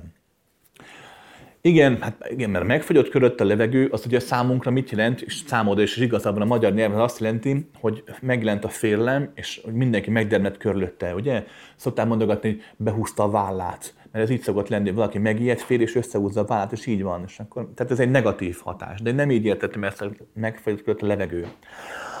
Hanem úgy értettem, hogy akkor megjelent, hogy mindenki ráfigyelt. Amikor mondtam, hogy a juhásznak a bicska megállt levegőbe, az nem azt jelentette, hogy tényleg elengedte a bicskáját, és akkor levegőbb maradt, hanem az, hogy tehát annyira sűrű volt a jelenléte. Tudod, te is ismersz ilyen embereket, tudod, hogy oda mész mellé, és akkor úgy rád néz, és úgy érzed, hogy nagyon ott van az ember, nagyon egybe van. Egy nagy sztár, mikor meglép a színpadon mondjuk, és tényleg nagyon tudja magáról. Néhány percen belül úgy lehet érezni, hogy úgy ott van, és úgy vagy belép az ajtón valakitől, sokszor lehet látni, hogy megjelenik, és hogy mindenki ráfigyel. Tehát nem feltétlenül spirituális folyamat, sokszor csak a jelenlét elég erős ahhoz, hogy. Tehát erre értettem. Oké? És amit te mondasz, az abszolút igaz. Ezt én is gyakran megéltem. Én megtanultam, már kb. 15-16 éves koromban megtanultam a tudatosságomat szándékosan visszavenni, hogy így fogalmazzak, ezt a fajta jelenlétet. Mert azt vettem észre, hogy először állatokon vettem észre, kutyákon, macskákon, hogy vagy nagyon szerettek, és mindig megkaptam, hogy úristen, ez a kutya mindenkit megugat, meg mindenkit megharap, és akkor neked meg odaugrik az öletbe, vagy nagyon megijedtek, és akkor támadtak, és akkor mondta a gazdája, hogy te figyelj, ez a macska, ez eddig mindenkit elfogadott, csak most téged nem, mi van? Hát én tudtam, hogy mi van. De aztán később észrevettem embereken is, hogy voltak emberek, akik nagyon azonnal megszerettek, és nagyon imádtak, és minden, és volt, aki azonnal meg akar támadni, sokszor szó szerint. Mert ugye ő így kezelte ezt a erős jelenlétet, hogy fenyegetésnek élte meg. Hát persze, ez egyéne válogatja. Ezt én megtanultam annak idején visszavenni. Most már, ha figyeled, abszolút kedves fickónak látszom. Oké. De néha, amikor eladást tartok, akkor lehet érzékelni ezt. Hát persze, mert akkor ugye pont, hát, ha akarom, ha nem, az ugye megjelenik. És én is ezt értem meg, amit te is mondasz, hogy viszont amikor valakik többen élik meg ezt a dolgot, akkor ez sokkal, akkor nekem is egy nagyon gyönyörű, nagyon teljes érzés, így van. Én azért nem bírom, amikor van egy mint tudom, baráttárság, 5-6-8 fiú, lány, mindegy, és akkor elkezdnek feszkózni valami hülyeségem. Abban a pillanatban az a fajta együttrezgünk, egység, tudatosság, harmónia megszűnik, mert éppen mint tudom, valaki veszekszik valami marhaságon. És ilyenkor nem csak, én azért vagyok békepárti, és én ilyen mérlegteremtő vagyok, ha van egy helyzet, van egy feszültség a társaságban, utcán, bárhol, van egy szituáció, én mindig kiegyensúlyozni próbálok. Mert azt vettem észre, hogy amikor a mérlegnyelve felborul, mindegy, hogy kinek van igaza, mindegy, hogy ki az erkölcsileg, ki a győztes, vagy kinek kellene győznie. Igazság szerint tényleg kiszámogatok én, mert nekem is van egyfajta erkölcsi érzékem, és tudom, hogy mi az, ami igazságos és jó, és mi az, ami nem igazságos és rossz. Ennek ellenére én mindig harmóniát teremtek, mert rájöttem arra, próbálok. Mert rájöttem arra, hogy azzal, hogyha van egy rakatnyi ember, és hogyha nem áramlik körülöttük ez, amit te is mondasz, az a fajta közös, egységes jelenlét, avval sokkal többet veszítünk, mint azzal, hogy valakinek igaza van, valakinek meg nincs. Rendben? Ez a kérdés. Jó pár kérdést kaptam arra, nem csak most, már régebben is, hogy nem olvasom föl, mert hogy szeretnék, hogy a csatornám úgymond reklámozni. Noha persze mindig elmondom, hogy ez nem arra van, azért nincs reklám, mert nem arra van. De nem. De viszont ha valaki szeretné, hogy úgymond reklámozzuk, akkor azt megteheti, hogy megkeres engem, megkeres Letit akárkit, hogy szeretné a cégét vagy önmagát valahogy reklámozni, hogy akkor annyit megtehet, hogy akkor támogatja az ételosztásunkat, 500 forinttal, akár, tehát nekem nem a pénz a lényeges, mindegy. Támogatja az ételosztásunkat, és akkor ott az ételosztáskor, akkor csinálunk felvételt, valamint csak kitesszük valahogy, tehát ugyanúgy meg fog tudni jelenni a médiában ez az egész, amit szeretne, csak nem itt. Tehát aki idejön, mondjuk engem meghallgatni, az általában nem engem jön meghallgatni, hanem saját magát. Csak az én hangomon keresztül él meg önmagából dolgokat, mert alapvetően én nem vagyok egy érdekes, tehát nem engem hallgattok, hanem a lehetőségeiteket veszitek észre a hangomon keresztül. Na most ebben nem akarok beletenni egy mosóport, vagy egy számítógépes céget, vagy akármit, de amúgy viszont, ha valaki szeretné ezt, mert mondjuk olyan úgy érzi, hogy ez a 100 000 ember kb., aki így vagy úgy megnézi ezt az egészet, amit csinálunk, hogy ezt szeretne ennek adni úgymond egy terméket, és nyugodtan megteheti, mondom így, mert szerintem az ételosztásnál abszolút rendben van az, és abszolút tök jó, hogy bemondjuk, hogy elmondom, hogy az ételosztásunkat nem tudom én, ez a KFT segített, és köszönjük szépen. Ez oké. De itt így szerintem nincs helye, jó? Tehát ha valaki szeretné, keresse meg engem, vagy a Letit, és akkor összehozunk valamit. Oksa, amúgy köszönöm szépen, megtisztelő, hogy úgy gondolod, hogy segíthetjük. Én, vagy egyáltalán meg az egész a fiúkkal, meg ez a rengeteg ember segítheti a te boldogulástat is, nagyon szívesen. Hát hogy a fenében élni és élni hagyni, adni és kapni. Szerintem így működik a világ. Drága Krisz, lehetséges, hogy egy magasabb dimenzióban élő megnyilvánult lény, akár angyal, sem tudja, hogy a mindenség megnyilvánulása csak egy beazonosulás. Ha igen, hogy lehetséges ez? Ó, hogy lehetne? Emberek, a következőt kell elképzelni. Ez nem lesz könnyű, mert az emberi elménknek teljesen ellentmond, amit gondolunk a világról, önmagunkról. És nagyon fontos megérteni a következőt. Azért tudunk emberként, és azért tud egy angyal is nagyon nehezen tovább lépni a gondolkodás módján. Mert a gondolkodás módja az igaz, és jó, és valódi. Az, amit fel tud fogni, majd meg tud élni az ember itt az elméjével, mikor gondolkodik, összerakja a dolgokat, okokozat, hát ezek igazságok, hát egyértelmű, megtanulom, piros lámpa, megállok a zebránál, zöld, elindulok, ezt megtanultam, ha nem így teszem, elgázolnak, hát abszolút igaz tudás, igaz felfogás, tudományra, rengeteg, mindenre igaz. Az emberi elme abszolút jól működik. Épp csak azt nem veszi észre, hogy amit felfog, az mi lesz? A végtelenből egy forma. Tehát a végtelenből egy formát felfog, és a végtelen mínusz, majdnem végtelen, meg elveszíti. Mert a felfogásával csak erre képes. A felfogást rengeteg dolog határozza meg, de alapvetően mindig az adott dimenzió törvényei határozzák meg a felfogásnak a mikéntjét. Mit jelent ez? Ennek a dimenziónak vannak törvényei, ugye? Gravitáció, súrlódás, fény, meleg, stb. Ennek a Földnek saját törvényei vannak, teljesen más törvények uralkodnak a Szaturnuszon, mások a Plutón. Ennek a Földnek a törvények köszönhetően, és dimenzió törvények köszönhetően, és egyéb más hatásoknak köszönhetően létrejött mondjuk egy csomó élőlény, tudatos élőlény, halaktól kezdve madarak, polip, akármi, delfin, disznó, és itt van az ember, nagymajmok ember. Mind úgy alakul, úgy jön létre, ahogy a törvényeknek köszönhetően fejlődni, változni képes. És ahogy egy elmének lesz egy idegrendszere, egy neuronhálózata, lesznek érzékszerek, abban a pillanatban a figyelemnek egy formája kialakul. Mert teljesen egyértelmű, hogy a denevér a saját maga figyelmével, a saját maga agyával, a saját maga érzékszerveivel, a medúza a saját maga figyelmével, meg egy ember a saját maga figyelmével teljesen máshogy látja a világot, teljesen máshogy fogja fel a világot. De lényeg a lényeg, hogy ahogy ez a folyamat kialakul, ahogy a forma létrejön, az agy meg minden létrejön, abban a pillanatban az egyén a figyelmét, amit meg tud élni, az a figyelme arra jó az egyénnek, hogy az adott világban élni tudjon. Nem az adott világon túl. Arra való ez a fajta figyelem, hogy az azonosulás bekövetkezhessen. Hogy igenis a testedben érezd, hogyha megsimogatnak, vagy érezd, hogyha fáj. Hogy igenis érezd a szeretetet, a szerelmet, a feleséged, a gyermeked iránt, a férjed, a családod iránt, és aggódj értük. Hát ha nem éreznél semmit, nem azonosulnál a szerepeddel, önmagaddal, hát meghalt a gyerekem. Hát na is kit érdekel, nem is az enyém volt. Érted? Hát ez borzasztó lenne, nem lehetne így élni. Tehát minden, ami örömöt ad, minden, ami pillanatot ad. Ugye most illatot beszívtam az orromba. Hát ez mi kell, hogy azonosuljak az orrommal, az jó illattal, és ez adja meg a korlátok tágulását. Tehát szükség van a korlátozódásra a táguláshoz. Na most ez nem csak ebben a dimenzióban van így, hanem minden dimenzióban. Tehát az angyal a maga dimenziójában azt éli meg, hogy az ő dimenziójában ő tanul, fejlődik, cselekszik, dolgozik, mindent csinál, és csomó dimenziót átlát, a nála darabosabbakat, hogy így fogalmazzak, oda képes is hatni, és közben érzi azt, hogy csomó dimenziót meg nem, hogy ott még fejlődhet, még változhat, mint hogy te is érzed, hogy ugye a lelked és akkor a tudatod, hát hogyne, ő is ezt érzi a maga korlátlanabb módján.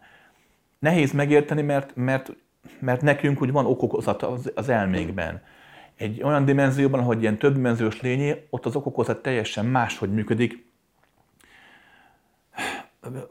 Újra mondom, tehát emlékszem rá, nem, most is ott vagyok, hogy a múlt meg a jövő teljesen máshogy működik, és nincs az, hogy telne az idő a tapasztalás közben, hanem az össztapasztalás egységét éli az egyén egyfajta folyamatos változásban, de egyfajta örök állandóságban. Mindegy. Lényeg a lényeg, hogy van. És ahogy neked a figyelmed azt biztosítja, hogy adott dimenzióban azonosulj, és ezt megéld elsődleges valóságodnak, és abszolút nem tudsz semmi ilyesmiről, hogy te csak egy megnyilvánulás, vagy a végtelen vetületnek, honnan tudnád? Ugye az angyal sem tudja maga dimenziójában azt, hogy ő csak egy kis szeletke. Mert hát ő is igazságot él meg, hogy az ő felfogása mennyire valódi és frankó. Hát persze. Hát és akkor neki is elmagyarázzák, így valakik, és akkor próbálkozik. De összességében nézve minden dimenzióban a benne élők, azok a dimenziónak nem az, hogy a rabjai, de a megélői, a részei. Érted? A részei. Ezáltal hatásoknak engedelmeskednek. Hát az az élet, nem? Hogy kapok egy hatást, reagálok, teremtek, belső dolgokat élek meg, azokat kifejtem, az lesz egy hatás, azt te megkapod, te reagálsz, te teremtesz, és így tovább. Oké? Azért, mert valaki fejlettebb, mint mondjuk az ember, vagy mint mondjuk te, attól nem azt jelenti, hogy az mindent tud, hiszen te is fejlettebb vagy rengeteg élőlénynél, rengeteg embernél, és te sem tudsz mindent. Hozzájuk képest sokat tudsz. Oké? Kedves Krisztián, nem veszed zaklatásnak, de a múltkori kérdésben tenném fel újra. Mik azok a dimenzionális állandók, hogyan működnek az 1-től 9 tartó dimenzió? Emlékszem. Figyelj ide, igen, írtam, hogy majd majd elmondom külön. Igen, ez így van, félretettem, nem fejtettem el, csak az októberem is, meg a novemberem is nagyon-nagyon zúzós, de december első hetében kiveszek szabadságot az életből. Na, szóram itt a vírus halált. És akkor nagy szabadság alatt rengeteg felvételt fogok majd csinálni, és akkor megcsinálom ezt is, jó? Nem felejtettem el. Figyelj, megint félreteszem. Már tudom, nem túl hitles, egyszer már félretettem, de jó, megcsinálom tényleg. Csak annyira összetett a téma, lehet, hogy az lesz majd, mert ha visszaemlékszel erre a lélekszületésre, tehát két különálló előadást tartunk erre jövőre, hogy a lélek hogy születik, meg a különböző, mert nem csak 1-9 dimenzióban, végtelen dimenzióban. Ahogy én fölrajzoltam 1-9-ig, azt csak megértés kedvéért csináltam. Tehát ha visszaemlékszel, volom ott voltál, erre két különálló előadást is tartunk, tehát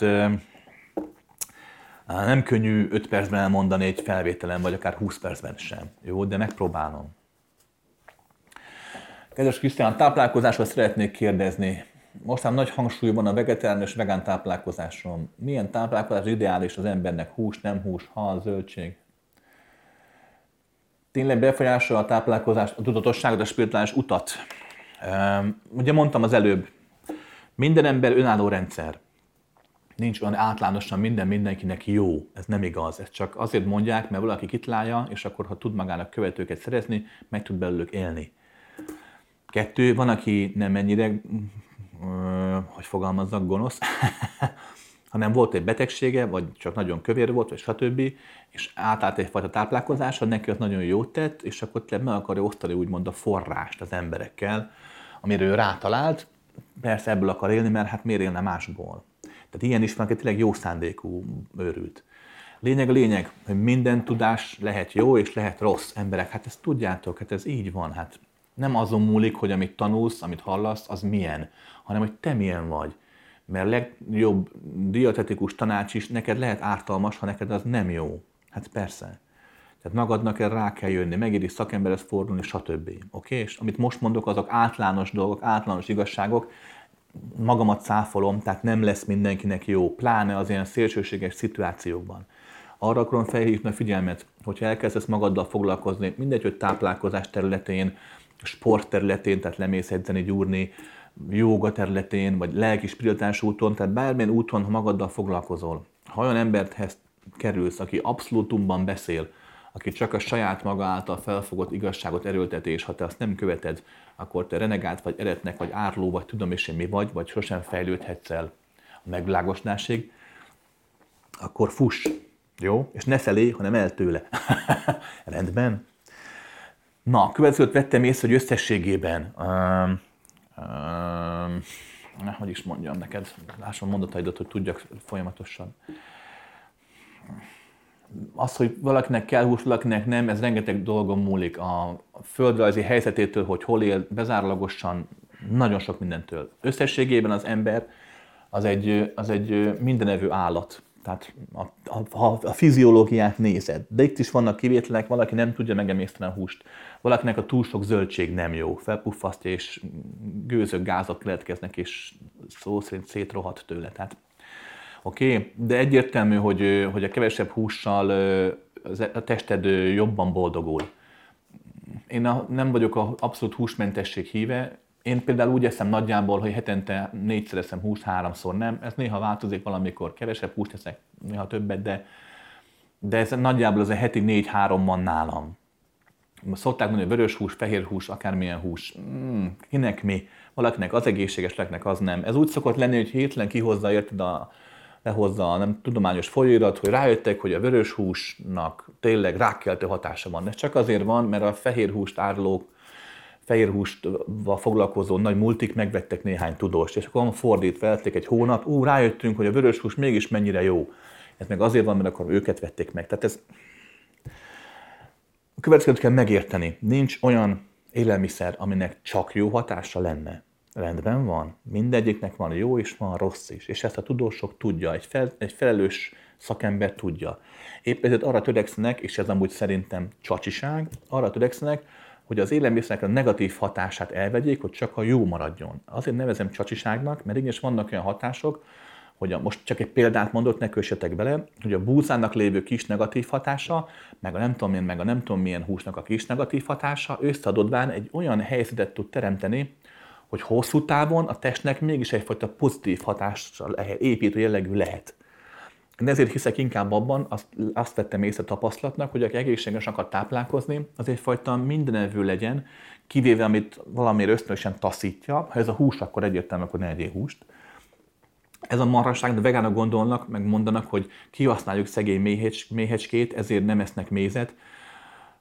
Hogy is fogalmazzak finoman, nem mondok semmit. A méhecskét ez annyira nem zavarja. Oké, és a méz elképesztően egészséges dolog tud lenni. Ne a gagyi kínait, hanem a frankó magyart vegyétek. A Magyarországon nagyon jó méz minőség van, világon egyik legjobb. Tehát ezek az ilyen költői barokkos túlzások, de valakinek meg lehet, hogy pont ez a jó. Tehát azért mondom, én nem hozok ítéletet, mert felesleges. Nem szoktam, amúgy sem szoktam ítélkezni. Jó, tehát találd meg magadnak, rendben a tiédet.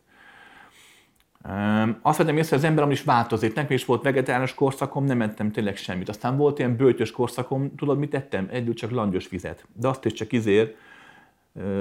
roston, nem pedig rántva. Hát ilyen nem is volt. Aztán volt húsevő korszakom, nagyon sok húst ettem. Aztán ezek változnak.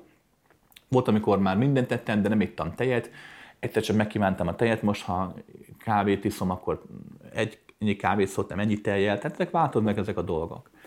Oké, és tehát nem tudhatjuk, hogy amit tegnap jó volt, ma is jó lesz. A fejlődésben pedig a következőt vettem észre. Teljesen egyértelmű, hogy még az ember bármi, ami elkezd fejlődni, annak egy védett környezet oké. Tehát minden kevesebb az ellenállás, annál könnyebben tudsz haladni. Az se jó, ha nincs ellenállás. Teher alatt nő a pálma. De azért összességében, amikor egy facsemete gyenge, akkor biztosítsuk neki egy lehetőleg védett környezetet. Amikor spiritás úton megindulsz, akkor igenis segíthet az, hogyha könnyű kajákat táplálkozol, segíthet az, ha nem iszol alkoholt, nem drogozol, stb. Kevesebb hús, vagy abszolút semmi hús, ez így igaz. Egy tisztább táplálkozás, tisztább test, könnyebb test segíti a folyamatot, ez így van. De a tudatosság állapotában ez már nem számít. Ott már mindegy. Oké? Az egyik legmarkánsabb élményem, ami tényleg egy ilyen nagyon, tehát közel végtelen dimenziós élmény, most túlzok, de nem tudom átadni más szavakkal. Élményem, ami bekövetkezett pár éve, nyaraltam valahol tengerparton, vacsorára ittam 2 koktélt, megettem egy nagy sztéket, ritkán vacsorázom amúgy, ott valamiért pont így alakult, bementem a szobába, és letettem így a fejemet, miközben testem hátradőlt, én már kint is voltam belőle, és tényleg nem is azt álmodtam, mert el sem aludtam. Az összes szabályt áthágván, amit tudom én is, hogy jó szabályok, hogy ne egyél, hogy ne így áll ilyen élmények előtt, meg könnyebben jönnek. Szóval egy bizonyos állapot után nem lényeges. De hogyha a mestered azt mondja, hogy egyél így áll egészségesen, ne egyél hús, stb. Vagy te így találod magadnak jónak, akkor ne egyél. De nehogy azt hidd, hogy azért, mert nem eszel disznót, attól a mennyországba fogsz kerülni paradicsomba, mert nem, hát ennek semmi köze ehhez. Rendben. Drága Krisztián, kérésre fordulok hozzád, tegyél fel meg kérdést, magyarázat. Már régen a kiscsapi mondtad, hogy ha senki nem tesz fel kérdést, akkor már ráböksz valakire, és megkérdezed, hogy van. Nem ennek kérdéseim, talán túl sok is van. A múltkor is nehezen választottam, melyiket tegyen fel. Akkor ugrok be, mi lenne, ha te tennél fel nekem egy kérdést. Próbáld megírni, nagyon szívesen, figyelj ide. A kérdés már következő, miért nem találod a helyed az életedben? Ez a kérdés, oké? Nem azt jelenti, hogy mi lenne a helyem az életemben, nem azt kérdeztem, hogy mi az utam, vagy hogy erre gyere rá, vagy hogy ki vagyok én meg ilyenek, nem, hogy miért nem találod a helyed az életedben, oké? Szerintem ez egy jó kérdés. Nagyon pötit provokatív, de szerintem érezhető belőle a szeretet. No, kedves Krisztián,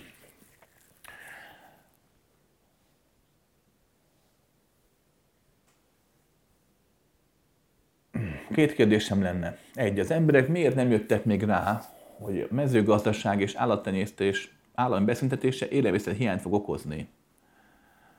Azon felül, hogy akik eddig ebből éltek, azok miből élnek majd meg? Az élelmiszer hiány pedig egyenes út az erőszakos túl és megoldásokhoz. A következő helyzet. A világban szétnézel, nincs független ország. Amelyik független ország, A független azt jelenti, hogy önellátó, és politikailag szabadon hozhat döntéseket. Ilyen ország nincs. Olyan ország van, aki majdnem önellátó, például Oroszország majdnem önellátó, tehát ami az élethez kell, élelmiszer, víz, gáz, energia, ez nekik megvan, abban nem szorulnak behozatalra, de nagyon kevés olyan ország van, Ízland például, illetve azok az országok, amelyekben az országban sivatag van, és él benne 3 beduin pásztor, tehát ők ilyen önellátóak. De mondom, 3 országon a világon is, például Kína, az USA nincs köztük, akik önellátóak lennének. De a politikai független ország abszolút nincsen. Európa Unió pláne, hát egy vicc az egész. Magyarán itt nem arról van szó, hogy azért szültetik be az állattenyésztés, mezőgazdaságtenyésztés mondjuk Magyarországon, vagy azért próbálják eltüntetni Hollandiában, mert hogy nem fog az Unió ezzel foglalkozni, nem. Arról van szó, hogy vannak lobby érdekek, nem tudom, francia érdek, akik azt mondják, hogy azért állnak le magyarok az élelmiszertermesztéssel, hogy vegyék meg tőlünk. Tehát nem lesz itt éhhalál, csak nem lesz magyar termék, hanem lesz francia, meg bármilyen más. Oké, tehát ez erről szól. Most persze nagyon sarkosan adtam elő, és ez nem egy összeesküvés elmélet, simán csak gazdasági politika.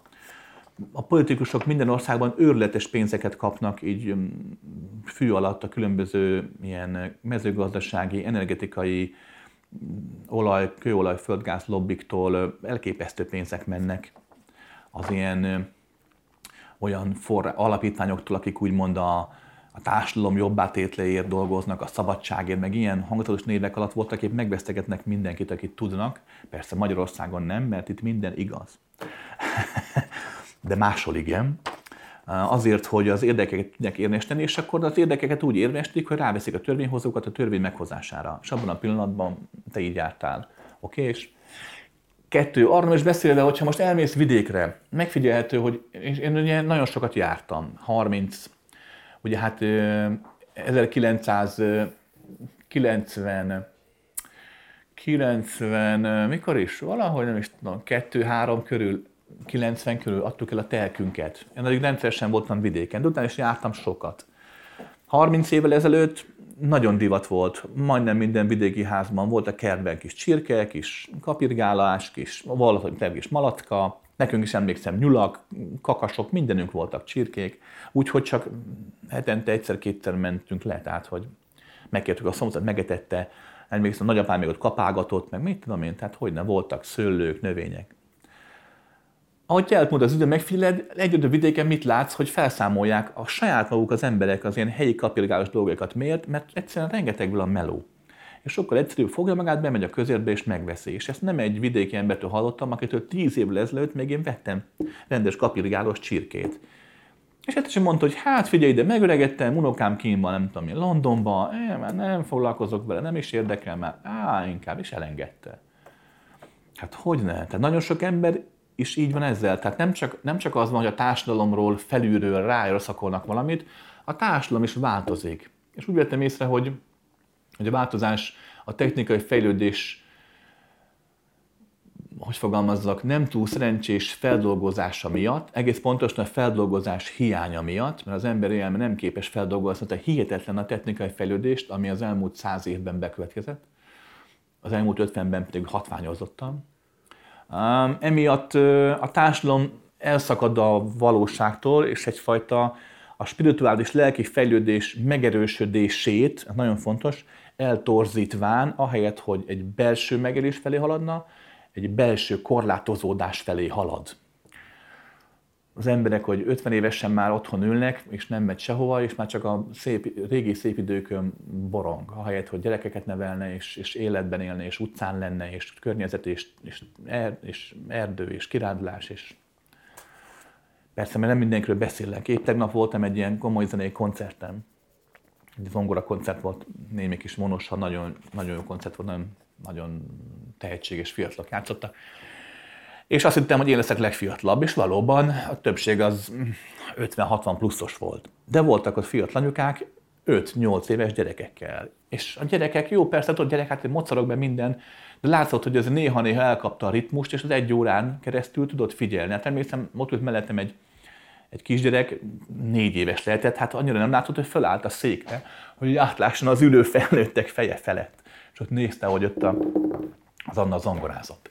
Tehát, hogy nem mindenki igaz, amit most elmondtam, de tény, hogy a társadalom afelé halad, főleg nyugaton. Keleten még nem, mert ott még van egyfajta életerő, életösztön bennük, a nyugaton már kezd kiveszni. Ezért, mert a spirituális fejlődésünk épp úgy lemaradt a megértés szintjén az elménk számára, mint a technikai fejlődés, és ezért a belső út végtelene helyett egyfajta belső korlátozásban menekülünk. 2. Mindig mondod, hogy királymódon élünk, belátom, ez igaz. Akkor miért vagyunk tele félelem, lagodalommal, irítséggel? Miért nem tudunk boldogok lenni azzal, amink van? Hát egyrészt ezért, mert királymódon élünk, van mit vesztenünk. 200 évvel ezelőtt egy átlagos európai ember, aki ugye a vidéken dolgozott, nagyon mit élt meg, hogy ahol megszületik, ott is fog meghalni. Hogy nem megy el 20 km-rel a faluján túl, talán évente egyszer, mikor beviszik a városban a vására dolgokat és eladják. Onnan van feleség, fél, ott vannak a komák, a barátok. Mit lát, hogy az apja, a nagyapja is úgy dolgozott, és pont abban a vályokházban pont úgy élt. Nem volt jövőkép, nem volt semmi, ami azt mondhatta volna, hogy izguljon, hogy féljen. Illetve Római 2, nagyon fontos megérteni. Mi mag tényleg királymódon élünk, a nyugati ember királymódon él. Egy dolgot viszont elfelejtesz, hogy elvesztettük azt, hogy ezt létrehozzuk. Mert valójában ezt nem mi teremtjük. Hát hogyne. Mert amikor az ember 200 évvel ezelőtt élt vidéken, a vályokházában mondjuk, furtkút, volt egy cipője, volt 2 nadrágja, meg 2 ingje, ugye? Az ünnepi, meg a normális, a templomi, ugye? Az életüket ők képesek voltak megteremteni, mert dolgoztak a földeken, összefogtak, ugye falu, közösség, valakinek éppen kicsit volt egy derékfájása, nem volt orvos mondjuk, nem tudta megcsinálni a javasasszony, akkor többiek oda mentek, segítettek, beszántották a földjét, sorolhatnám. Ott voltak a rokonok, a barátok, komák, mindenki egyben. Magyarán hiába élt az ember nagyon szegényen mondjuk, a mai viszonylatból nézve, az életét ő fent tudta tartani. Viszont mi hiába élünk jól, pontosan tudjuk, hogy az életünket nem tudjuk fenntartani. Mert van egy áramszünet, és 2 percen belül megindul a fosztogatás. Ha az áramszünet még 1 óráig tart, akkor kezd leolvadni a hűtő. Jön egy éjszaka, és sorolhatnám. Tehát nem azért élünk, mert tudunk magunknak élelmiszert teremteni, mert megdöbbentő módon a hús nem a közértben jön létre, hanem oda kerül. Ugye? Mi ezt nem tudjuk megtenni, a városban élünk. Hogyne, bármi történik, mi, akik városban élünk itt, a civilizált réteg, abból a 90% azonnal meghal. Mert nem tudjuk fenntartani a létezésünket. És most már a vidék is lassan kezd ilyenné válni, hogy nem arról van szó, hogy valaki képes az önfenntartásra, ami amúgy senki sem képes. Az önfenntartásnak pont az a lényege, hogy nem én magam tartom fenn önmagamat, hanem vagyunk 10 család mondjuk egy környéken, és akkor én kukoricát tudok termeszteni, értek hozzá. Ő a csirkéhez ért, ő azt csinál, ő ehhez ért, ő képes megszerelni mindent, mert ő meg ehhez ért, és akkor a szerelő emberünknek nem kell a földeken szántani, nem kell a csirkével foglalkoznia, ő azért majd megszerel nekünk mindent, és mi ezen adunk neki csirkét, tojást, ruhát, bármit. Tehát az önfenntartás csak úgy működhet, olyan nincs, hogy valaki egymaga önfenntartó lesz, vagy igen, akkor azért, mert milliárdjai vannak rá. Oké? Tehát arra akarok kiukadni, hogy mi azért vagyunk tele félelemmel, szorongással, mert a jövőnk bizonytalan. Akkor is bizonytalan, ha gazdagok vagyunk, akkor is bizonytalan, tényleg millióink vannak a bankban. Hát itt volt a Covid. Tudod, hányan embert ismertem? 3 étterme volt, 800 milliós vagyona volt a 3 étterem. Jött a Covid, puff, hát vége volt a dalnak. Vége volt mindennek. Hát értitek? És persze a Covid egy szélsőséges példa. De igenis, bármikor történt ilyen esemény, hogy igenis... Csak az élhet, aki képes termelni. Márpedig mi a városban lakók nem nagyon tudunk termelni. Szolgáltatni tudunk, ugye? De nagyon termelni, hol termelek az erkélyen? 3 tőparadicsomot? Ugye? Tehát ez is bennünk van. És miért nem tudunk boldogok lenni azzal, amink van? Mert az emberi elme arra van kitalálva, hogy serkentse, mindig újra meg újra bepörgesse az embert, hogy a teremtést, a folyamatot hajtsa benne. Hogyha az elme kicsit ebbe bele torzul, akkor egy folyamatos félelmet élünk meg, hogy mindig cselekedjünk. Valójában a félelem nem lenne szükséges az elme számára, csak nem tudjuk máshogy megélni ezt a folyamatos cselekvő folyamatot.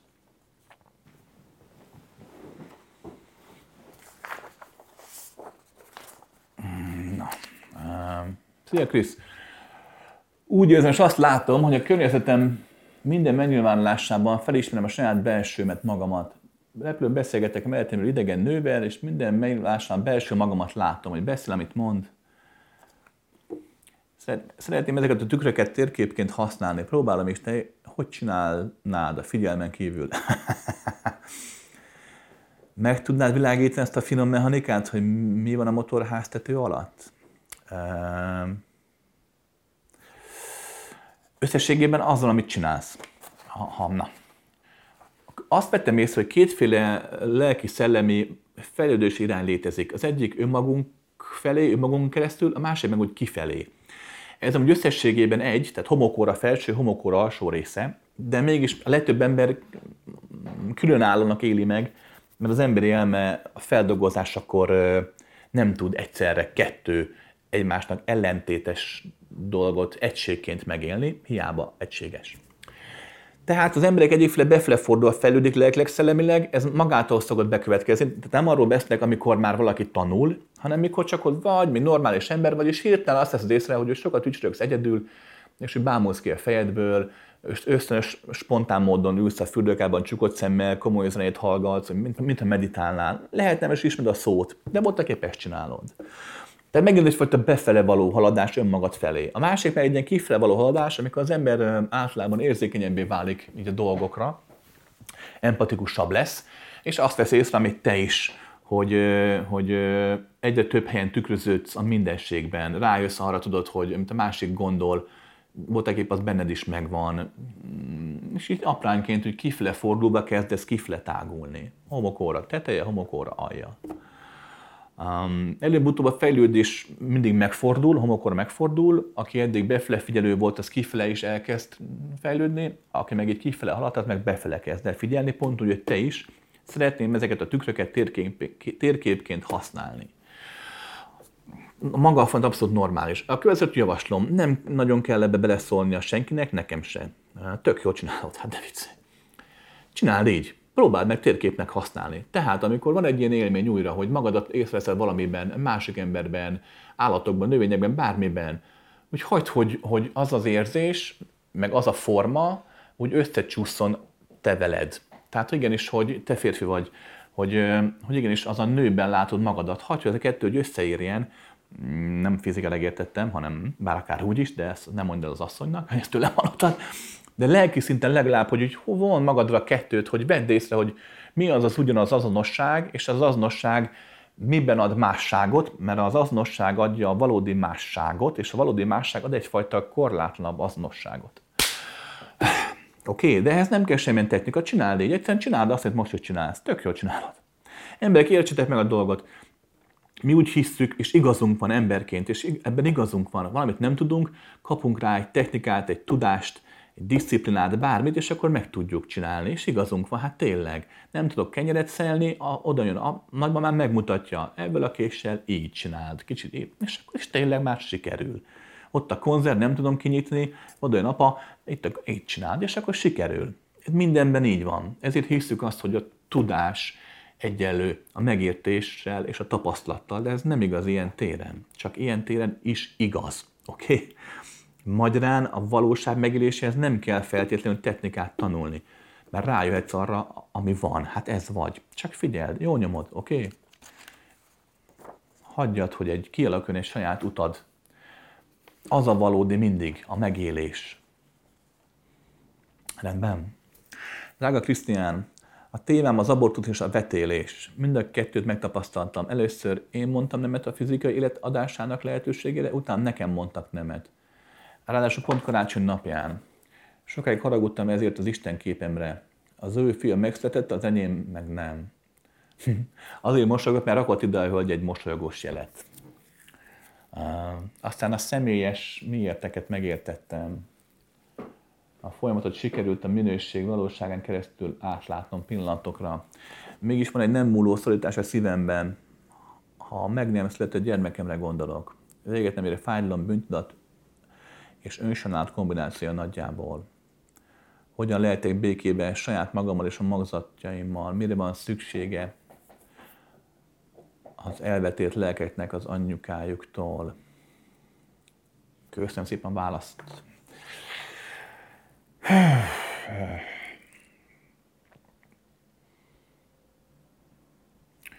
A saját tapasztalaton tudom elmondani, jó? Ha valaki más tapasztalt, az nem azt jelenti, hogy az övé rossz, vagy tévedés, vagy az enyém sem. Végtelen a mindenség, végtelen tapasztalatot megélhetünk belőle. Az estek többségében, amikor egy test létrejön, tehát meg a fogantatás megtörténik, ugye, kis zigóta elkezdett fejlődgetni. Tehát nem arról van szó, az estek többségében nem arról van szó, hogy van egy lélek, aki ott csörög és nézi, ahogy a leendő anyuka, a leendő apuka éppen őt létrehozza, majd akkor fogja magát, és akkor belebújik a kis testbe, és akkor, amikor ez elvetél, vagy elveszik, akkor onnan kiszakad, és akkor ő megéli a halált, és nem, ez nem így szokott lenni. Nem ennyire drámasztikus, bár láttam miért is, aki így élte meg, valóban. Amikor valaki úgymond megfogan a születés, tehát meg a 9 hónap előtt, tehát az első-második hónapok környékén, az egyén még már érzékeli a testet, de még nem éli meg általában önmagaként. Valahogy olyan, mint amikor nézl egy filmet a moziban, és vannak pillanatok, amikor tudsz sírni a főhősön, vagy tudsz nevetni a főhősön, és elfelejted, hogy moziban ülsz. De az este többségében tudod, hogy a moziban vagy, tudod, hogy az nem valóság. Tehát képes vagy megélni valóságnak a kétdimenziós mozivásznon lévő pillanatot is, abszolút valóságot tudod megélni, de csak pillanatokra. Az este többségében tudod, hogy nem az a valóság. A tudat is így szokott lenni vele, hogy így fogalmaznak ebből a folyamattal, oké? Okay? Római 2. Ez minden helyzet függő. Figyelj, arra kérlek már, hogy írjál már nekem egy e-mailt, jó, valamikor, ha ezt meghallgattad, egy fotóval mindenképp tegyél egy fotót hozzá, tudjam, hogy rólad beszélünk, és akkor el tudom mondani talán neked a konkrétat, hogy nálad mi történt, és hogy mit lehet tenni. De általánosságban a következőt tudom neked elmondani, amit én megtapasztaltam. Amikor a magzat elkezd fejlődni, akkor azért az anya és a leendő gyermekek között van egyfajta energetikai kötés, ez szellemi-lelki egység. A kötés nem jó szó, mert nem negatív. Egyfajta egységben élnek már meg, mint amikor tudod, egy nagyobb edényben benne van egy kisebb. Egységben léteznek, önállóak, de még egységben vannak. Amikor a szakadás bekövetkezik, mindegy, hogy mesterséges vagy természetes, tehát a művi szakadás is, ha bekövetkezik, akkor igen, egyfajta fájdalom bekövetkezik, mert ugye a benned lévő, van benned egy rész, amit már a leendő gyermeket tölt be. És a leendő gyermekedben is van egy rész, amit ugye te töltesz be. Ha bekövetkezik ez a fajta szakadás, mindketten egy erős hiányt éltek meg. Ezt a hiányt mindenki máshogy kezeli, vannak nők és vannak tudatok, akik azonnal feldolgozzák és észre sem veszik, és a hiány betöltekezik. De vannak, akiknek meg nem. Te az utóbbi csapatba tartozol, azért érzel egyfajta fájdalmat, bűntudatot, önsajnálatot, mert ez a hiány ott van, és egyszerűen nem tudod betölteni a szeretettel. Azért nem tud betölteni, mert két oka van.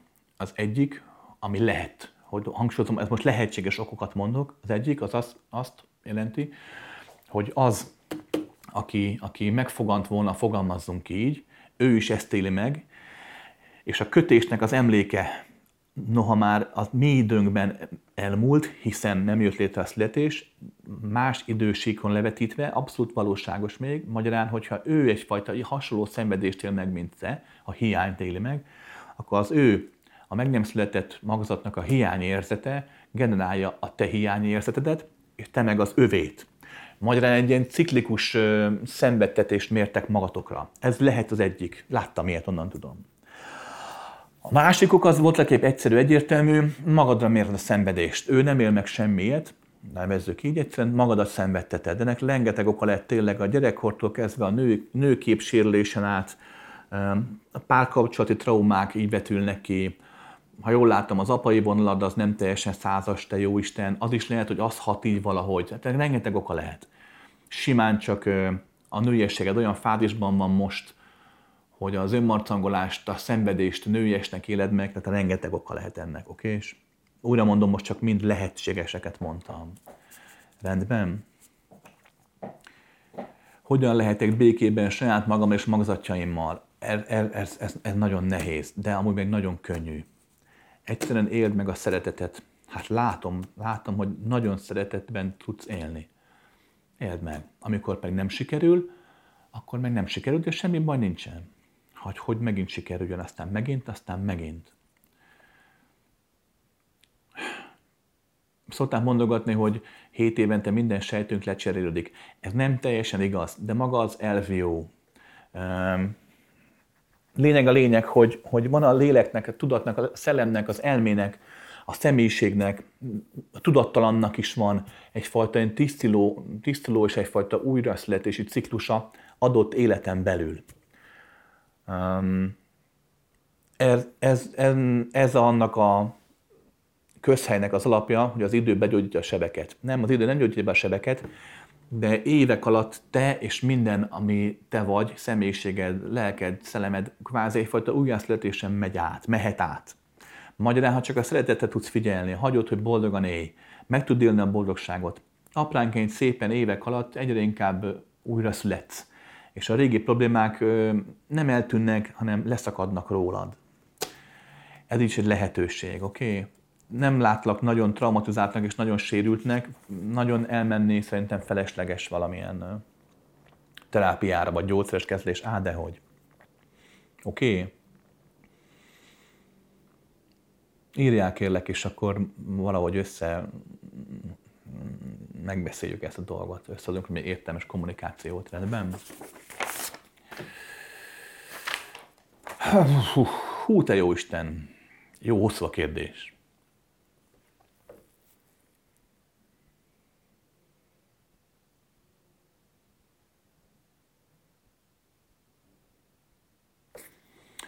Pár kérdést szeretnék feltenni. Elég egy-egy szóval válaszolni, időhiány miatt is. Pár ismerősömmel beszéltem, hogy hallgassnak meg téged, volt, aki kinevetett, volt, aki azt mondta, annyira körülírod a dolgokat feleslegesen. Nagyon jó meglátás. És sajnos abszolút feleslegesen írok körül, egy szót is feleslegesen mondok, meg abszolút sajnos nem, mert ha megfigyeled, elmondok egy témáról 80 mondatot, elmondom ezentúl 10-szer, hogy ne ragadjatok ki egy mondatot, mert az egészet kell értelmezni, és aztán kapok 1500 kérdést, mind egy mondatot kiragadott belőle. Tehát mondd meg, aki kinevetett, hogy mennyire feleslegesen írok a dolgokat, hogy még ez is kevés. Ez a fajta körülírás is kevés, illetve igaza van, abszolút felesleges, egy-egy szót is szólnom. Egyik videóban említetted, hogy mindig az történik, ami nekünk jó. Ha egy kisbab meghal egy balesetben, vagy bárhogyan, azt kinek jó? A szülnek vagy a kisbabának? Pont ez a kérdés, hogy nem tudhatjuk. Római 2. Figyelj ide, nagyon gyakran láttam ezt, hogy valaki őrületes nagy szenvedést élt meg, például ilyet meghalt a gyermeke, eltelt 5-10-20-30 év, és annak az élménynek köszönhetően olyan dolgokat tudott megélni, olyan dolgokat tett, olyan dolgokban épült, fejlődött, amelyeket enélkül a borzalmas élmény nélkül soha nem élt volna meg. A jót én nem úgy értem, hogy jó érzés, hogy pozitív valami, hanem az, hogy számunkra mindenképp előnyös. És az nem azt jelenti, hogy kellemes. Dehogy. Úgy vettem észre, hogy az előnyös dolgok sokszor fájdalmas, nehéz pillanatokból születnek. Nem mindig, csak sokszor. Egy más videóban pedig azt mondtad, nem te mondtad így, csak én mondom most így, hogy nagy kutyák hallgatják a videóidat, és minden úgy történik, ahogy mondtad, mert a tanácsokat, tippeket tőlem kapják. Egy harmadik videón pedig azt mondtad, hogy miért írogatnak neked az emberek, ha valakit érdekel, majd elmondod, érdekelne. Nehéz követnem a fogalmazást, de menni fog. Ezzel nagy kutyákat csak vicceltem. Szoktam mondogatni, ez biztos, mikor mondok, az orosz-ukrán háborúról, Putyin ott ül és hallgatja, mert eltelik 2 hét és azt csinálják, de ez csak vicc. Oké? Ez csak vicc. Hogy azért írogatnak nekem az emberek, hogy miért nekem írogatnak az emberek? Vágom. Ez a következőképpen néz ki. Ha megnézed, az ember gyerekkorában mit csinál? Tanul, ugye? Hát kintről. A gyerek a saját világában él. Egy egészséges gyerek 1-2-3-4 éves koráig is talán a saját meg világában él, lerakod, eljátszogatok is autókkal, olyan dolgokat lát, amiket te nem, olyan szavakat használ, amik abszolút értelmetlenek, csak számára értelme, egész nap leül, babázik, a maga világában van.